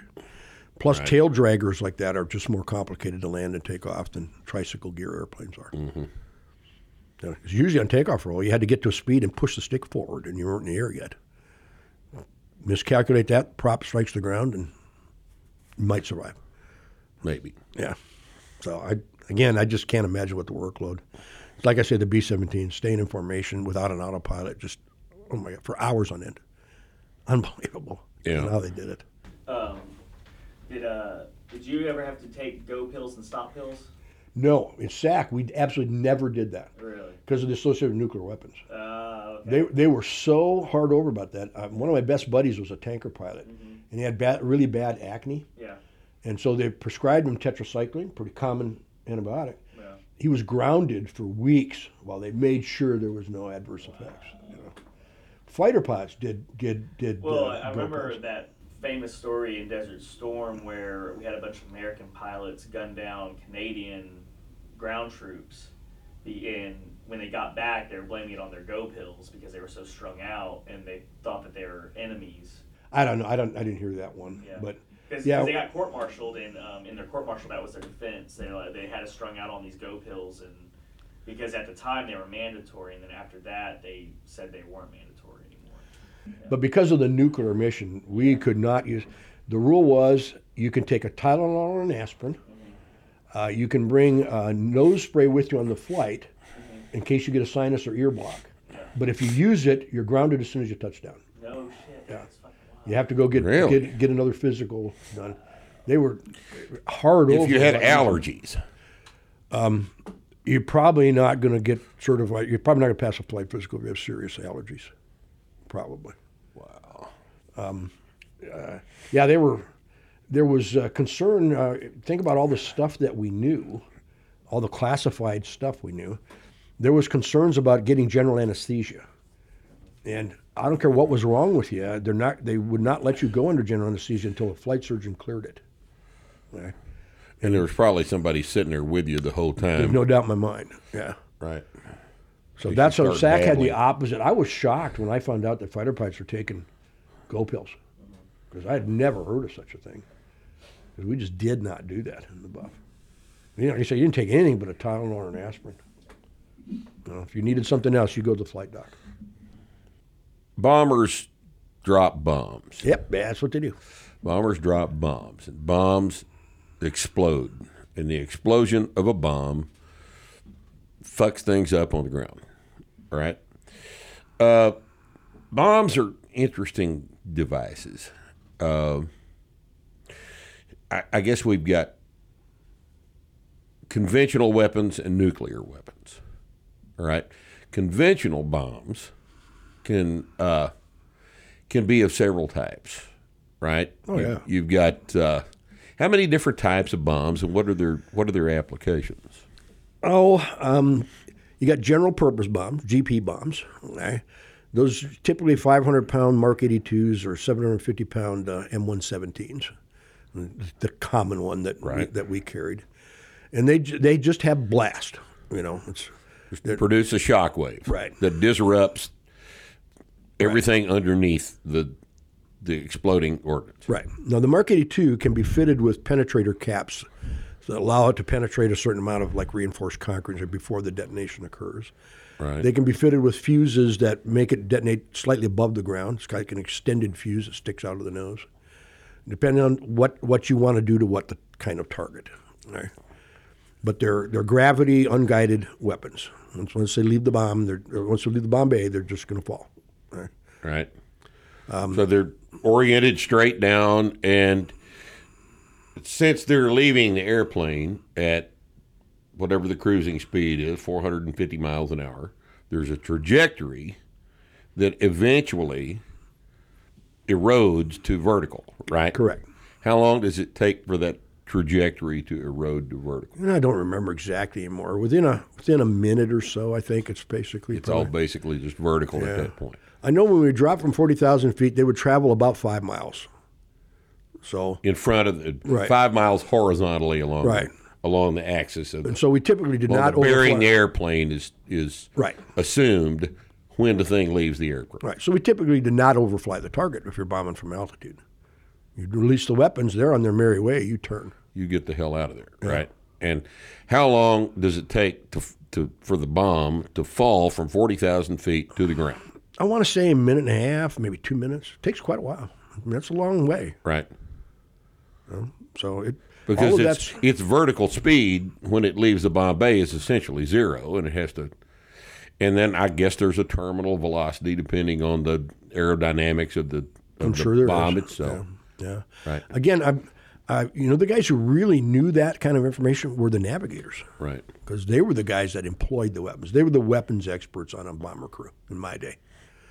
The, the crew commander was in charge of the mission, and he was the pilot. Right. right. He had a co-pilot because no one guy can fly the airplane all the time. Just mm-hmm. can't do it. Right. Plus, there's there's so many controls there that one human being can't reach all of this stuff. Right. So you, that's why you need two. And the co-pilot, he's in, he's in training to be a crew commander. Right. Right. And then you got a navigator downstairs who, on a well-oiled crew, gets you from takeoff to what's called the initial point, the last turn point before the target. And at that point, he turns it over to the bombardier, which in B fifty-twos we call the radar navigator. He conducts the bomb run. So the navigator and the radar navigator are two different guys. Yep. They sit down on the lower deck. Uh, the radar navigator is the senior of the two guys. Okay? Right. The guy in the, in the right seat, the navigator, is a, an apprentice to become a radar navigator. Uh, and they're really the central part of the mission. Right. That navigator, that junior navigator, initiated most of the operational checklists and um, was, and when I first got in, in the buffs, worked really hard because there wasn't, there wasn't inertial navigation systems and G P S's. And he sat down there with a plotter and a board and a... Did a bunch of math problems. Yeah, what we basically. called a whiz wheel, an in-flight computer mechanical. It was right. a, basically it was a circular slide rule. Right. Um, yeah, and I've just worked his butt off. you know. Right. Um, the co-pilot was working pretty hard because he was also the flight engineer of a very complicated airplane. Right. You know, which is why we really wanted to have a lot of experience in, as a co-pilot before you upgrade to crew commander, so that you have a full understanding of all those systems and how that all works. And who is the fifth guy?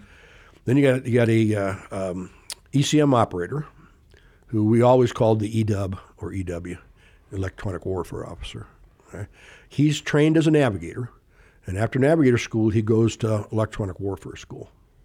And those guys tended to be the uh, the highest I Q. On the, after a while, if you're all civilian clothes, you could you could almost always pick out the E C M operator on, a, on another crew. Must be that guy.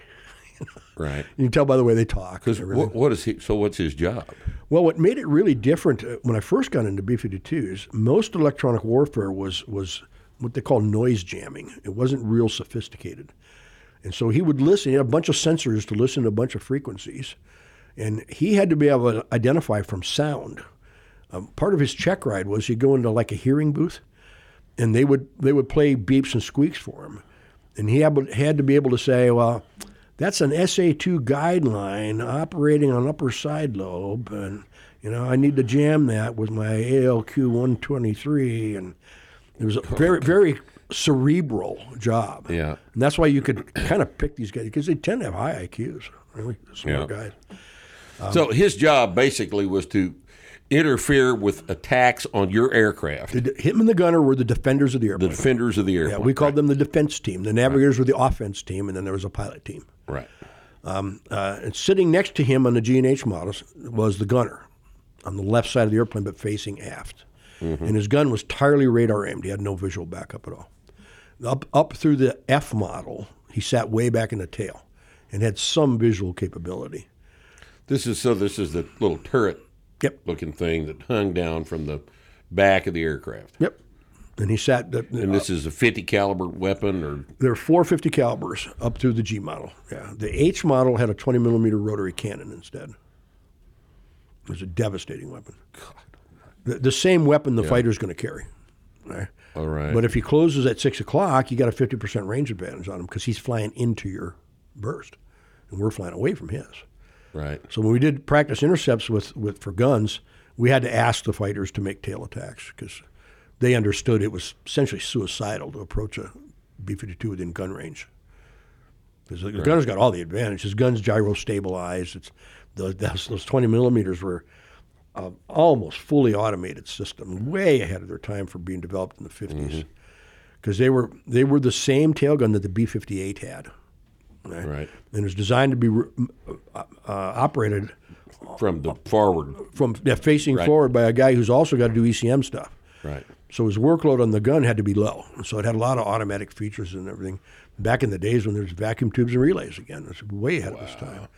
It's so simple to use that when I was a young co-pilot, um, we uh, we had to go out and do intercepts. With, I'm sure it was with F fours. The day before the flight, the gunner sat me down and gave me a instruction on how to use this thing. Um, then we got the, got up there, we swapped seats, and I got in the gunner's seat, and I got tracking gun kills on the first couple guys that closed at six o'clock. Never done it before. It's amazingly wow. simple. Just a just a lethal weapon. So when they when they took it off, in most of our opinions, the, the B fifty-two really took a hit. If you don't have lethal why did defense. They, why would they have taken that off? Um, General McPeak was the chief of staff of the Air Force, and one of our rewards for winning Desert Storm was he fired all the gunners as soon as we got back. Well, good. That was one of well, his many crimes against humanity. Well, good. Too effective. Yep. At killing people and breaking things. Yep. So we've got a. Yeah, I don't want to. We need a handicap. I don't want to go on and on about that guy, but that, I don't know of an officer who served under him that would have spit on him if he was on fire. No respect for the guy at all. Not to dwell on this, but what was his fucking reasoning? I, what, what, did, his reasoning did, was it's, it's antiquated equipment, and we don't need this anymore, and the fighters can protect the bombers. And but that's stupid. Why would you not want a redundant system? Yeah. No. They they talked about doing smart things like putting Stinger uh, missiles on her. Mm-hmm. You know, the Stinger was, was designed as an infantry-launched uh, anti-aircraft missile. Mm-hmm. And so it was designed to do what we call a face shot. It was de- designed to shoot at the fighters coming right at you. Right. Would have been perfect to put, and with the weight of a B fifty-two, you could put fifty, sixty of those things back there. Right. You know? But no, they just fired the gunners instead. Just took away the capability. Took away that they were the, the very last defensive aerial gunners in the United States history were fired after Desert Storm. So, by the way, I, yeah. and I'll, I'll get this on here. The thing I'm probably most proud of in, uh, for twenty years of active duty was I was made an honorary gunner in nineteen eighty-seven. Really? And that's not something they did for retiring colonels and crap like that. It took a unanimous vote of every gunner in the wing. And any one of them could veto you anonymously. So I was I got that certificate in my cube now at work. And I got my wow. gunner's coin. You know, in the Air Force yeah, now there's this big thing about challenge coins. Well, the gunners invented that. Yeah. Had a, their mascot, their unofficial mascot was a bulldog. And so they got Mack trucks to produce a bunch of coins yeah. that had the Mack bulldog on one side, and on the other side it says, "You make the difference." And that was the gunner's coin. And when I became an honorary gunner, I got one of those. And there's this whole game you play with. You got to have it on you at all times and stuff. And so I learned to, when I took a shower on alert, I would put that thing in my mouth. Because if they if they ask you to see your gunner's coin and you don't have it, you You're owe not. them. Okay, you owe them a beer or a Coke or something. Or something. Yeah. And so there was a whole game to play. The gunners yeah. played amongst themselves, and if you're an honorary gunner, you're a gunner. Right? Right. And they'd love to get an officer this way. I was yeah. standing outside a building at Shepherd twenty years ago, back when I was a smoker. I stand outside smoking, and this car comes up, stops and backs up, and out jumps a guy I hadn't seen in ten years, a gunner, and he's at Shepherd to do some other school. And he runs up and he says, "Got your coin?" That's great. Uh-huh. And I did. As a matter of fact, yeah. I've had to stop carrying it because I'm scared to death I'm going to lose it, and there's no right. replacement. No, no. So no. I'll get busted now because I keep it in my desk drawer at work because right. I, I don't want to end up, you know, falling out of a torn pocket or, or, or something like that. Paying for a Coke, whether by mistake. Well, I just want to lose like the coin. That. Yeah, you know. Right. I accidentally put it in a coffee fund one time, and I was the this building I was in was all officers, so there's no gunners there, and everybody knew I was an honorary gunner. So as soon as that coin showed up, they knew exactly where it came from. Right. So they brought it over to the squadron gunner, you know, and he called me up and he says, uh, "I give you your coin back. Cost a keg of beer." Sold. Next gunner's party, right. I'm buying the beer. you gotta, you gotta take your your right. medicine with it, you know. But that's right. just a cool. Tra- the gunners had all kinds of cool traditions yeah. and stuff, and um, it was just sad to see them go. Culturally, yeah. I thought it really hurt the bomber community tonight. Well. Uh, Yeah, you got a general making political decisions. Isn't that good? Yeah. Isn't that good? So when you uh, when you bomb a target, when you bomb a target, and I understand that you had never dropped a nuclear weapon because nobody has since Nagasaki. Right. And, well, not in anger. Well, not in, yeah. We've we've test they dropped. dropped they tr- test dropped some. We've test dropped. Well, more than people think. Yeah, you know, quite a quite a few more than people think. There have been what two hundred and sixty-five or seventy uh, sub-aerial. Uh, I don't know the number. Nuclear eights in the high two hundreds. Uh, nuclear tests.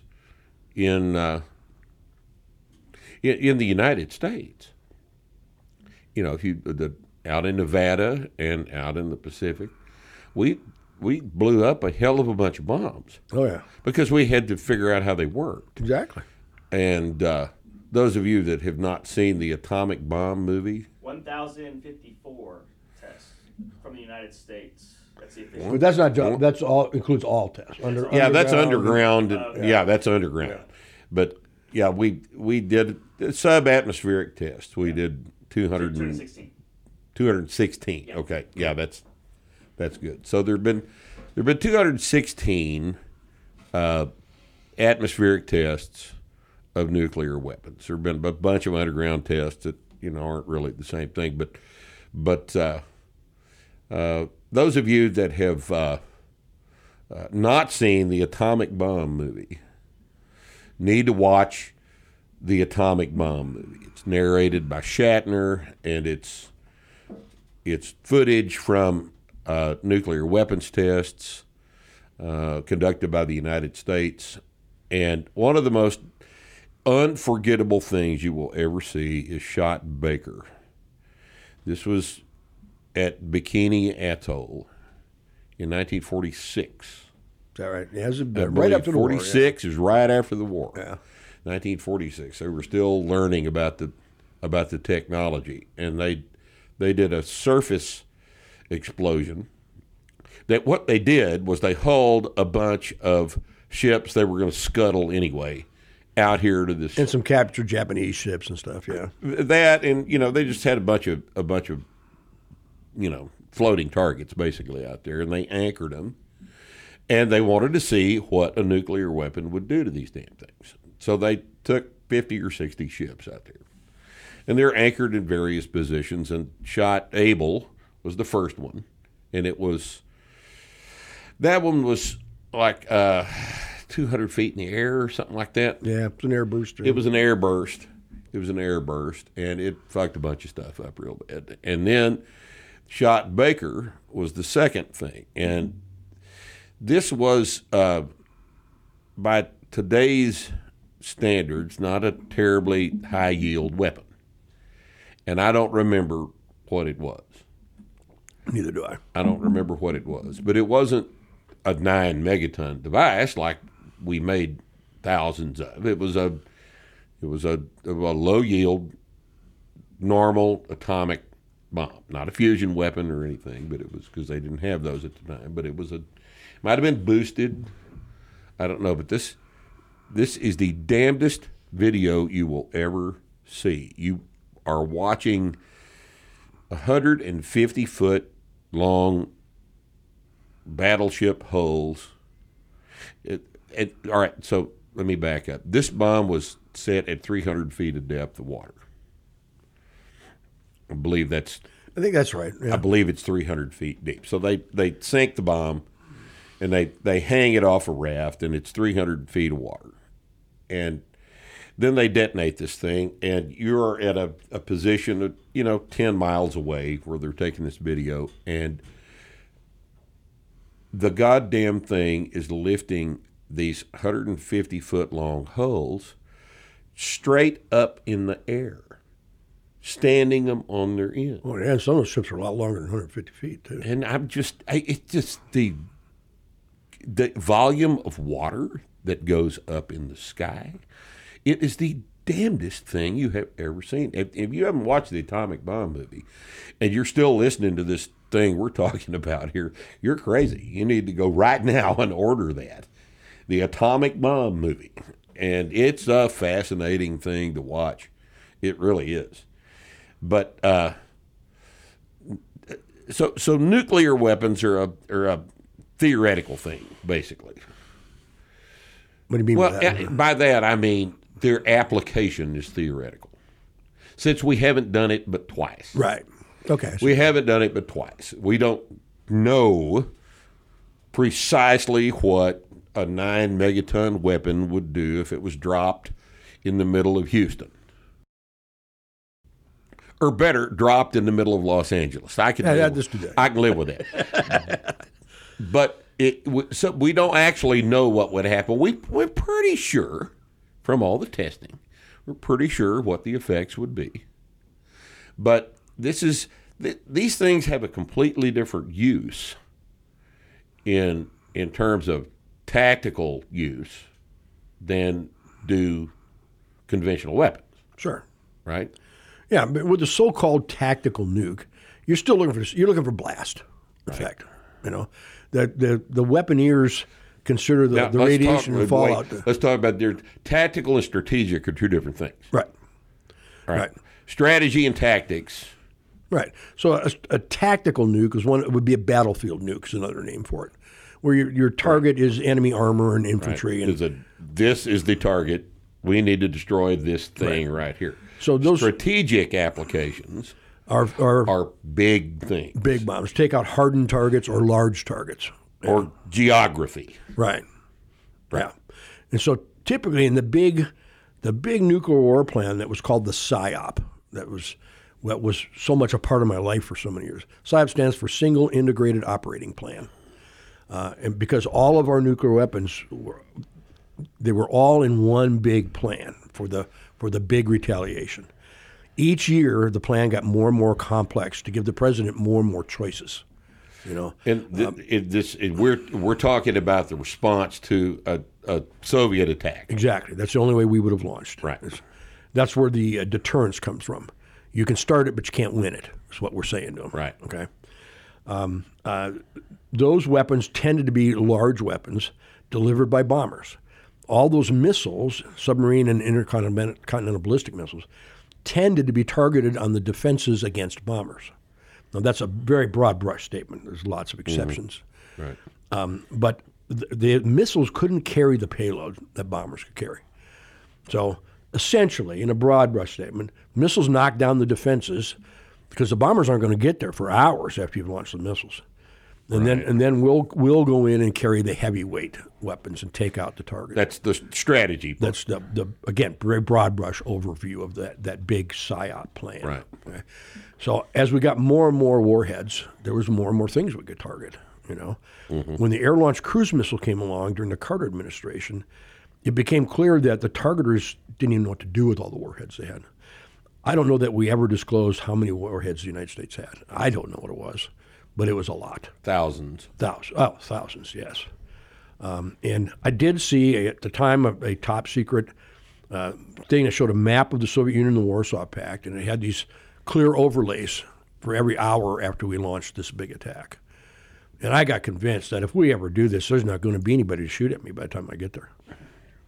we're we're going to bury we these people with nuclear much weapons. nuclear oh. ordnance. Oh, it was amazing. So I... The hard part was going to be we're not going to survive because we had no shielding from radiation. We didn't even have any armor plate on the airplane. And, right. and so we're going to fly through all that fallout from thousands of warheads. You know, you're not going to live uh, more than a couple weeks. But theoretically, you know, this is still not a suicide mission. U S doesn't do kamikaze missions. They were all planned, and they, you know, they were all planned. I had faith that, that there was fuel to do get done what we wanted to get done. However, right. okay, if you take off, and shortly after takeoff, you have malfunctions. There was a decision tree to go to in our in the kit that we had, and you would go through this. You know, if this is your problem, then do this, and yada yada. And what it got down to is, in the extreme, if this is really the thing, and we know this war is on, uh, if you can reach your first target and get a safe, what we call safe escape distance beyond, then you're going to go. So because this is it, right? You know, and we need that one more weapon. So we don't plan suicide missions, but it could end up almost being like that. Right. And I really think we most of us, of course, all, like you said, hypothetical. But right. I really think most of us would do this because the fact is, the reason we're doing this is because the Soviets have just killed my wife and kids and everything I care about. Right. So I yeah, gotta, this I is not in response back. to just the losing a poker game. Right. Yeah. Right. This is everybody's motivated. Yeah. I really think we would have been. Yeah. yeah. It, we'll never know, because thank God it never happened.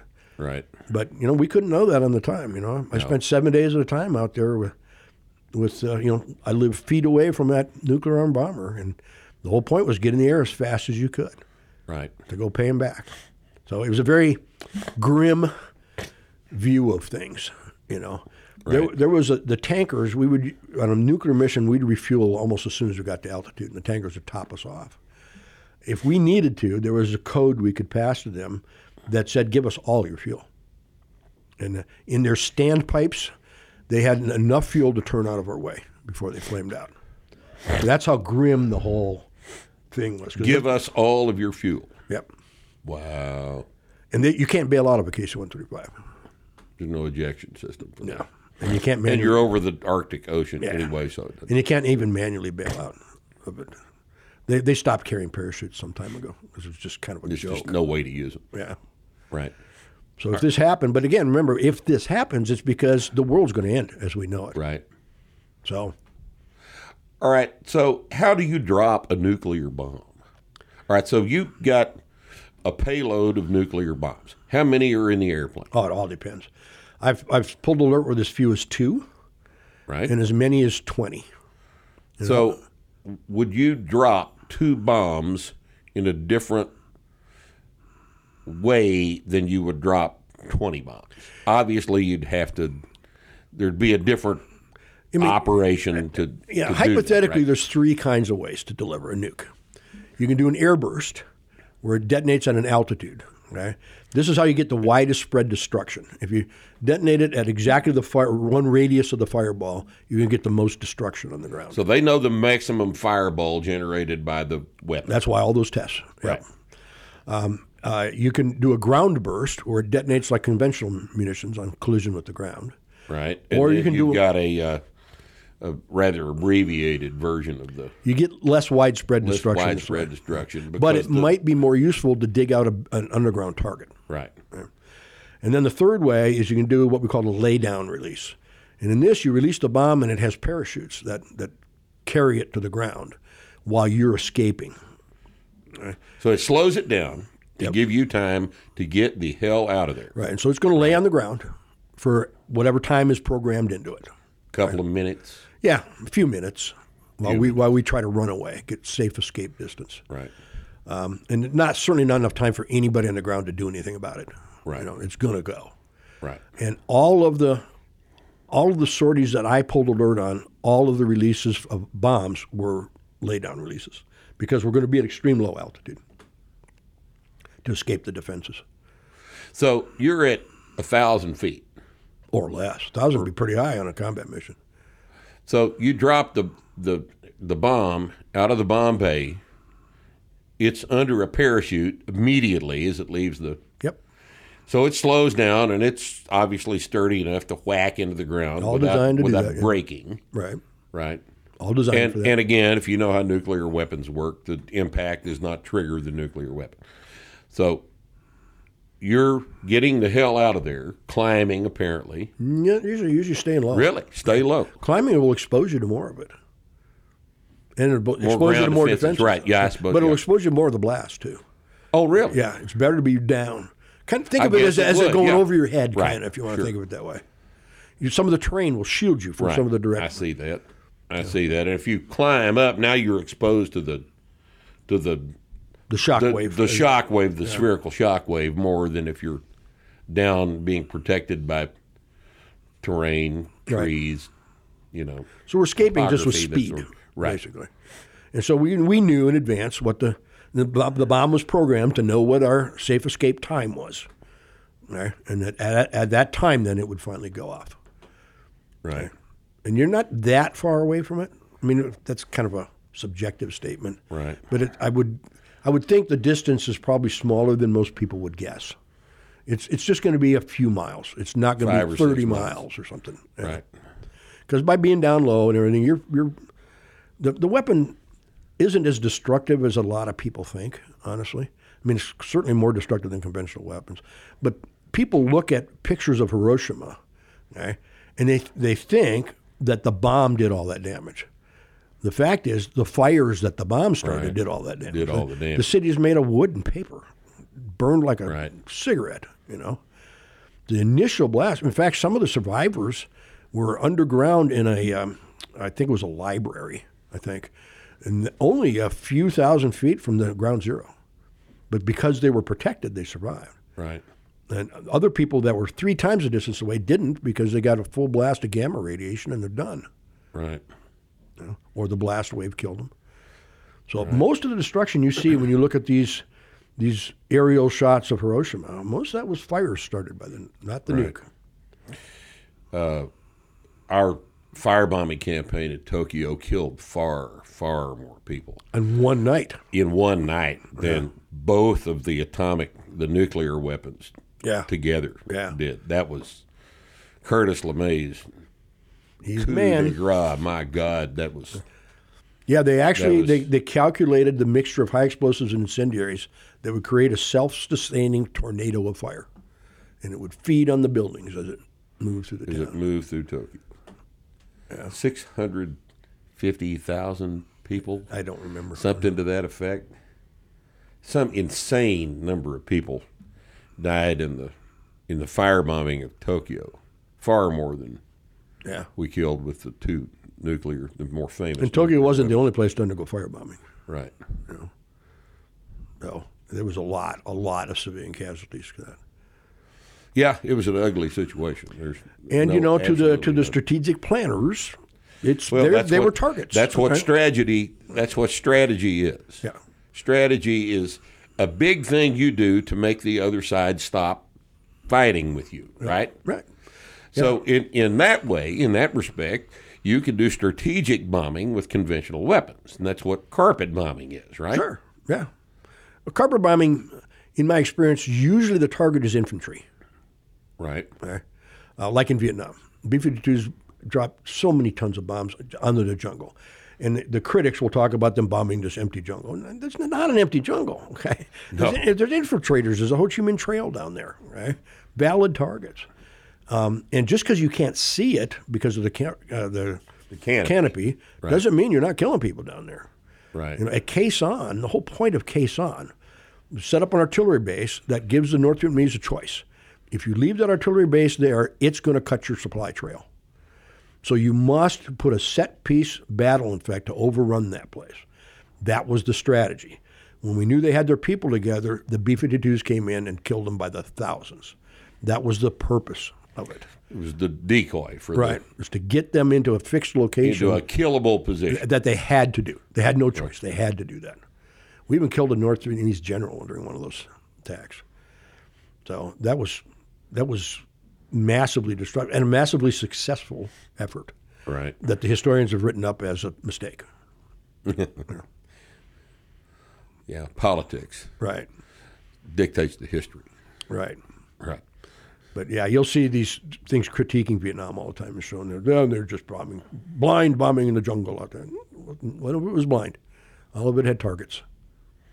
Yeah, yeah we don't drop bombs not knowing where they're going. Yeah. They're too fucking expensive. Yeah. The closest I ever saw to that was during Desert Storm, um, some of the bomber B fifty-two units got scud hunting missions, especially after they got lucky and killed fourteen Air Force people with one of their scud missiles. Um, right. So this mission was they would load up with cluster bomb units, and they would orbit over uh, uh, Kuwait and the Saudi Peninsula. And if if the satellite detected a scud launch, they would run in and just spread those C B Us over a lat long, latitude, longitude, hoping they could get the scud launcher before it moved. And I don't know if we and, ever got and one. The scud launcher is a device that has these little missiles. Yeah, it's a ground launch. It looks like an eighteen-wheeler with a big missile on the back. Right. You know?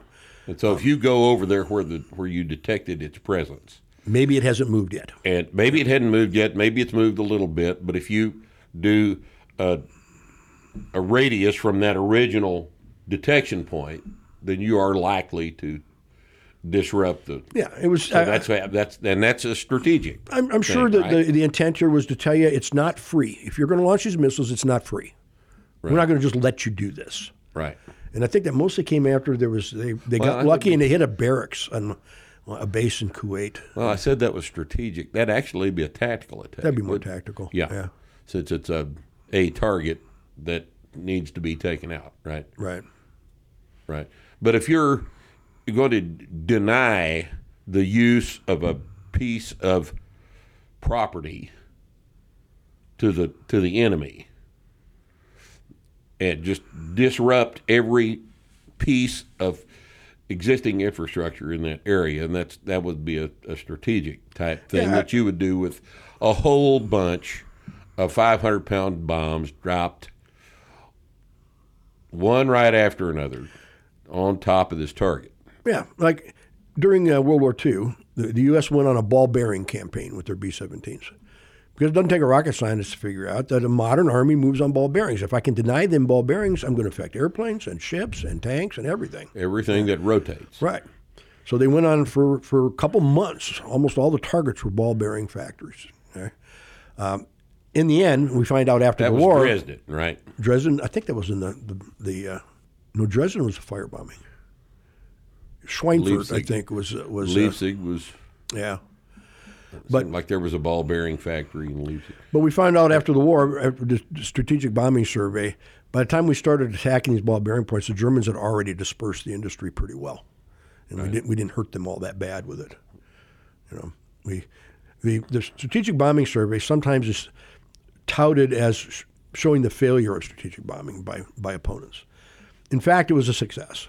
It just wasn't a success the way we thought it was going to be. Right. We thought we were going to deny them their factories and their ball bearings and their oil, which we did some of. Right. But its major effect was it made the Germans expend huge amounts of resources to Moving defend against the it. shit around. And every bullet right. they fired at a B seventeen was a bullet they couldn't fire at my dad in his armored half-track, you know? Mm-hmm. And that was that part was the success. They had to expend so – they couldn't just let us do it. So they had to expend massive amounts of resources defending against it. Mm-hmm. And that was the major positive effect of that strategic bombing. So it was definitely worth doing, you know? It just right. wasn't – we were kind of surprised – at where the effect was. We thought it was going to right. be denying them resources, but actually it was making them expend resources. Right. You know? So it right. worked. It was worth doing. In Japan, it worked more the way we thought it would. You firebomb the whole city, the factory's not going to be there anymore. So when uh, when you're going to carpet bomb a target, how many ways are there to do that? It seems like you could line the aircraft up. Well, if you're going to... Or you could or you, you, nose to tail or wingtip to yep, wingtip. Exactly. And, and get two completely different effects out of the out of the the application of those. Right. So if you want to put you want to put a lot of bombs in a wide area, then you fly a, a four, usually a three-ship formation in a V shape. Okay? Uh, and they all release at the same time, and you put a lot of bombs in a large... square mileage, okay? Right. But if you want to just pound... Now what the, would that be for? Uh, again, infantry that you know is dispersed. Right. You know, um, the jungles in Vietnam where you you can't pinpoint each guy, but you know they're down there. You know, you know, in a, you know the area they're in. Right. So you and some, sometimes that. that's called area bombing, too. Um, the British called it area bombing in World War Two. But there, there's another way. Um, if you want to continuously hit the same target, or contiguous targets that are all in a line, okay? Then you can line the guys up nose to tail. And mm-hmm. um, you normally we flew a mile in trail and stacked up five hundred feet. So each guy was five hundred feet higher than the guy in front of him. This keeps you from flying through his, the guy's bomb train in front right. of you. Uh, and then you, you don't release simultaneously. You release as each guy gets to that point. So now you're going to have three bombers all dumping on the same target. So you're not going to have as many square miles, oh, but you're going to put bunches of destruction into a small area. Can you imagine what the uh, hell that is like on the ground? This oh is my this God. is why when the the whole thing just turns to oh, yeah. just disintegrated vapor all around. We uh, we uh, knew the ground war was about to start because the targets all changed to carpet bombing and, and that kind of bombing of the Republican Guard on the Kuwaiti border. You know? Mm-hmm. And that's when we knew, okay, two, three days of this, the ground war is going to start, you know. And that's why when it started, there's film of, of Iraqis trying to surrender to drones because the survivors, just they're not hardly soldiers anymore at all. They're just, if you live through this, you're going to be bleeding out of your eyes and ears. Your internal organs will be turned to mashed potatoes, you know. Uh, just you're not a fightable guy anymore. So it's it's devastating way to do business. Yeah. And, and you can't stand up to it. And uh, I, no, I don't guess anything could withstand such a such a treatment. No, I, I was sitting in England because I didn't fly any combat. I planned missions and brief missions instead because I didn't have my own crew. You had to have your own crew to fly missions. Um, and by then I was a staff instructor pilot anyway. Um, I was remember sitting next to a nurse at the officers' club there at Fairford, and we're watching C N N International, and this so-called expert says, well, this bombing like this, this isn't doing any good. They, the, the Iraqis have had six months to dig in there, and they're not really. All they're doing is rearranging the sand on the desert floor. What a moron. Oh, God, this was the same guy a few weeks earlier. I was sitting with this same nurse, and he says, when the ground war starts, it's going to be a massacre. Uh, the uh, uh, uh, American tanks are going to crack, are going to break down in all the dust and sand, and And, you know, the crack Iraqi army, which just fought an eight-year war, is going to be oh, ready, ready for them. You know, they're a sharpened sword. Yeah, yeah I remember yeah. all that shit. And so the same nurse, she's there to to man a hospital that we expected a lot of casualties. And so, of course, her concern is, gee, do you think this is true? Am I going to be having to deal with a lot of casualties? And I said, do you know where the U S Army does their training? In the Mojave Desert. They've been doing it there since World War Two. They're absolutely a desert force. Right. That was the war the U S Army trained and equipped for since Pearl Harbor. A, a war of maneuver without any chance of civilian casualties. There wasn't an army in the world that's going to stand up to the U S Army in that circumstance. Nobody. Nobody. Oh, God. So I, what a moron this Yeah, guy. I remember all of that propaganda that was circulated before. I mean, even I was shocked that, by was, just how light our casualties were. We were all expected more than it was that. Just, what, a couple of thousand, something like this? Oh, yeah, I'd be surprised. I mean, the whole damn thing, yeah, right? Yeah. When we deployed, they told us to expect fifty percent casualties in our B fifty-two unit. What? So they told us to expect. Has uh, any B fifty-two unit ever experienced fifty percent casualties? No. No. No. But, of course, we on paper, the air defenses around Baghdad and those places were pretty dense, you know? But what wasn't factored in by whoever thought of this, no doubt, was the effectiveness of wild weasel fighters, the guys whose job it is to go down and lure them into firing a missile so that they could shoot a missile back down its throat. Incredibly Reveal effective. Their position. Yeah. Incredibly effective thing at suppressing the surface-to-air missiles. So yeah. Just like the North Vietnamese, the, uh, the Iraqis learned the first night, if you bring up your radar, you're going to die. Because that thing rides the radar beam back. We can see your radar. Yeah. Those those missiles were designed to ride that, ride that radar beam back to the antenna. And they're hypervelocity anti-radiation missiles, HARMS. And they're incredibly effective. So that's why we were able to go high altitude in Desert Storm. It's because those guys suppressed all that. On paper, it was dense defenses. But in reality... But you, we you turned them useless. Yeah, you, you can't afford to turn on your radar. Right. So what my guys would describe to me typically is they'd be over Iraqi territory, and they would they would see a SAM, surface air missile radar, come up over at two o'clock, and it would sweep them twice and go off. And then five minutes later, they'd see another one come up over at nine o'clock, and it would sweep them twice and go off. And then, obviously, what they were doing is they were calculating where we were going to be in the future, and they would fire off surface air missiles unguided by radar, which means they're just expensive anti-aircraft artillery rounds. Right, right. And they never got anywhere near any of our guys. But that was their only w- answer to this, because if they if they kept that radar on, they were going to die. Because we we sent guys, you know, in these F four Gs, which is the weasel variation, right. Down on the deck trolling the for F four. You. To, yep. Right. Those guys had a big pair, right? Because they're down there, they're trying to get you to shoot at them, you know. Wow. So. But yeah, I read about the wild weasel thing. That was what what an amazing and and it it's kind of interesting to me that they use the F fours for that. Uh, I you think know, it was, I, I would have thought there was a better aircraft for that. For I that think it was its, its ability to accelerate. You know, the very first wild weasels were F one oh fives, two-seat F one oh fives, right. And nothing accelerated at low altitude faster than an F one oh five. Because they could run the afterburner at, at at very little thrust. So when they needed speed, they could slam that after, and it was already lit. So it would be, right. I guess it felt like just getting kicked in the ass. Oh, yeah. And so that's why the... Two, three Gs. Yeah, that's why the F one oh five was chosen as the first weasels. And I don't really know why they've shifted to the F four G. I honestly don't know why. Maybe it could carry more ordnance. Or is that is that mission being performed right now with? They don't have airplane? Specialized squadrons doing it anymore. It, it's an additional duty for certain air-to-ground fighter units. Right. So, they it's one of several things they may do. You know? So, in bombers, we kind of didn't want to see the dedicated ones go away. Those are fighter pilots we'd buy drinks for. They made our life easier. they, they cleaned things up yeah, for yeah. you. Taking a, you know, after Francis Gary Powers got shot down, we were all forced to go down low. Everybody, right? Um, uh, and because low is your only chance against the defenses. If you go high, the SAM's going to get you right. eventually. The problem with going low is now everybody with an A K forty-seven gets to pop one off at you. If you know they put a seven six two round in your engine intake. Yep. Yeah. Some guy on the ground can. Yeah, a huge percentage of the losses in Vietnam were ground fire. There, um, lost over one hundred planes in air to air, if I remember right, but that was a fraction of the total losses. It was ground fire that brings them down.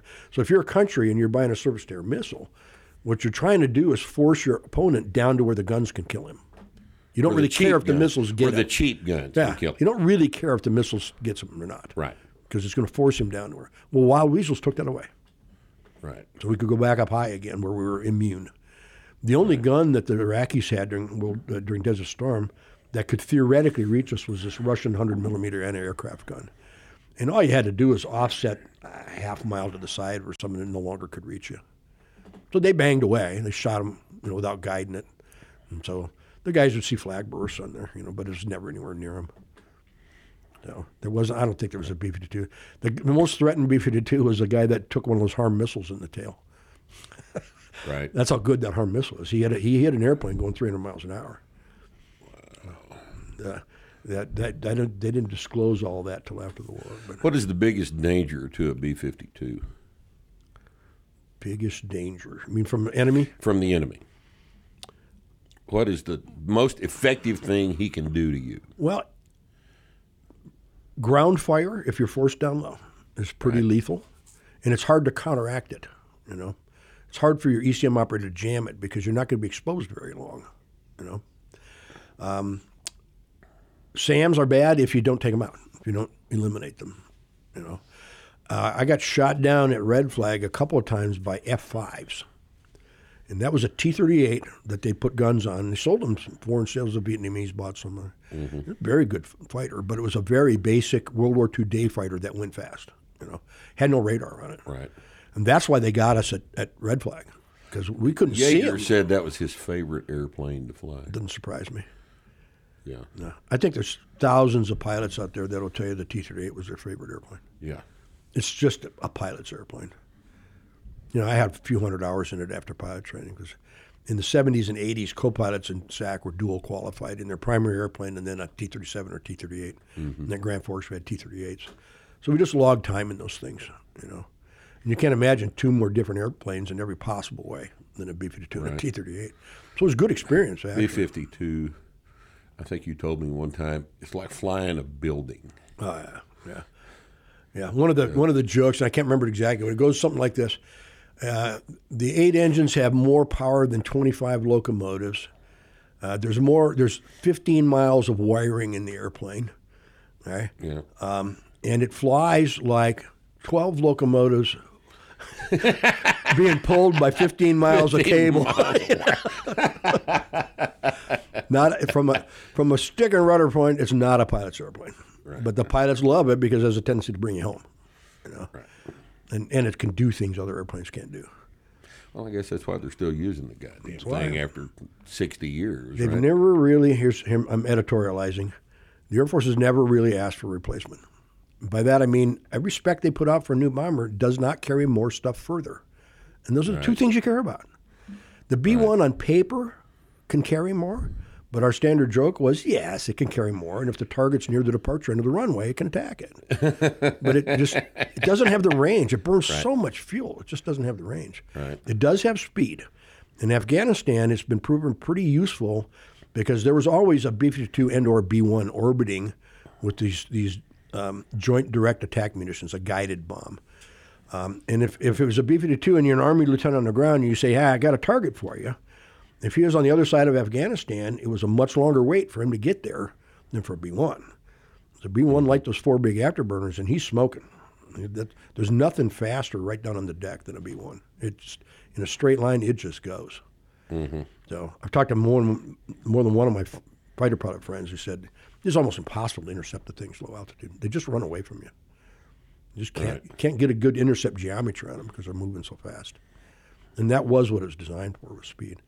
So in Afghanistan, that's been pretty handy, I understand. Right. The, so if you've got a combination of B ones and B fifty-twos, you've got the whole mission pretty thoroughly ass covered. Yep. And why would you want to spend hundreds of billions of dollars developing a new airplane that does what the B fifty-two has been doing for sixty years? Yeah. I guess it just doesn't make any sense, does it? Well, they've put out the spec for a new replacement, the B twenty-one. Um, I haven't seen, I don't know if they've released all the details on range and payload, but it's clear from looking at the artist conception that stealth is their major thought. Why don't they just remanufacture some new airframes for this silly-ass thing? I mean, they know what to do already, yeah. and they could go in and tweak while they're remanning the, the, the B fifty-two, come up with a, a new engine combination. Now, why would you want to yeah. rethink the wheel. I don't know. They don't ask it, me these because things. Because it's not a, about the product. It's about the contract, right? Yeah. Yeah. You know, the F sixteen is like that. Uh, we, we acquired more than the Air Force said they wanted. And that was a political decision to keep people working. Sure. Now, not that that's a bad airplane. It's been, been an incredibly successful airplane uh, after its initial teething problems, you know. Um, but the Air Force said, we want X, and Congress said, you're going to get X plus. Right. So um, right. It's, the acquisition process is highly political because it's, sure. it's politicians that control the first politicians things. Making decisions about money. Yep. And there's always a different agenda yep. than what the end user wants. Right. So I liked the historian in me, likes the old system that created the B seventeen. And that was the Army Air Corps saying, we need a plane that carries this many pounds this far. That's it. We're not going to tell you how many engines. We're not going to tell you. You solve those problems. If it carries this shit this far, we'll buy it from you. This is what we need. Yep. Need it to do. You figure out how to make it do that. And so Boeing builds a prototype at their own expense. The taxpayers don't buy that. Right? All right. Because there's a potential for billions of dollars here if you get the contract. Mm-hmm. But the taxpayers don't pay for all that development. Well, that's your problem. Not. I mean, that's you know? part of the cost of doing business. And, and that's the process that got us B seventeens. It got us the the P fifty-one. The P fifty-one started out as a private project by North American Airlines, North American Aircraft Company. They they really? built a plane hoping they, they could sell it. They had an idea that there was, the, if we build this, maybe there's a market for exactly, it. Exactly. Exactly. Right. Um, Which uh, kind of makes a lot of sense, doesn't it? That's yeah. what the developers should be doing. Right. But nowadays, you know, they want they complain it's too expensive, so the taxpayers got to help us do the prototypes. And, you know, I, if I was the king, I would go suck it up because there's a potential for you to make right. billions of dollars. Don't here. do it wrong. Yeah. And then you'll get their because contract. Because you'll be paid yeah. if you do it right. Yeah. And this, this whole thing, it, one of my favorite stories about the true story about the P twenty-six pea shooter built by Boeing, interwar airplane, low-wing monoplane with fixed gear. Okay. Boeing built it where it didn't have any any external bracing by cables. Like you look at World War One airplanes, they right. always got. You know, um, it didn't need any external bracing.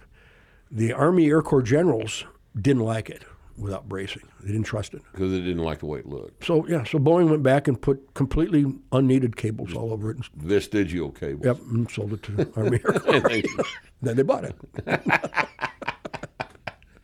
So, so the process wasn't perfect even then, but right. you know, I think it was better. This is how you get a Sherman tank that won the war. This is how you get Missouri-class battleships that won the war. You know, all right. the hardware, not just airplanes. Right. You get this when private enterprise says, I can do better than my competitor, and if I do, I'll make billions. Right. That's a system that works. Right. Uh, well, it, The, back to the B fifty-two, what an amazing device that thing's turned out to be. Incredible. I mean, there's not anything in the world like it. There's guys it's flying just, it now that say my grandfather flew it.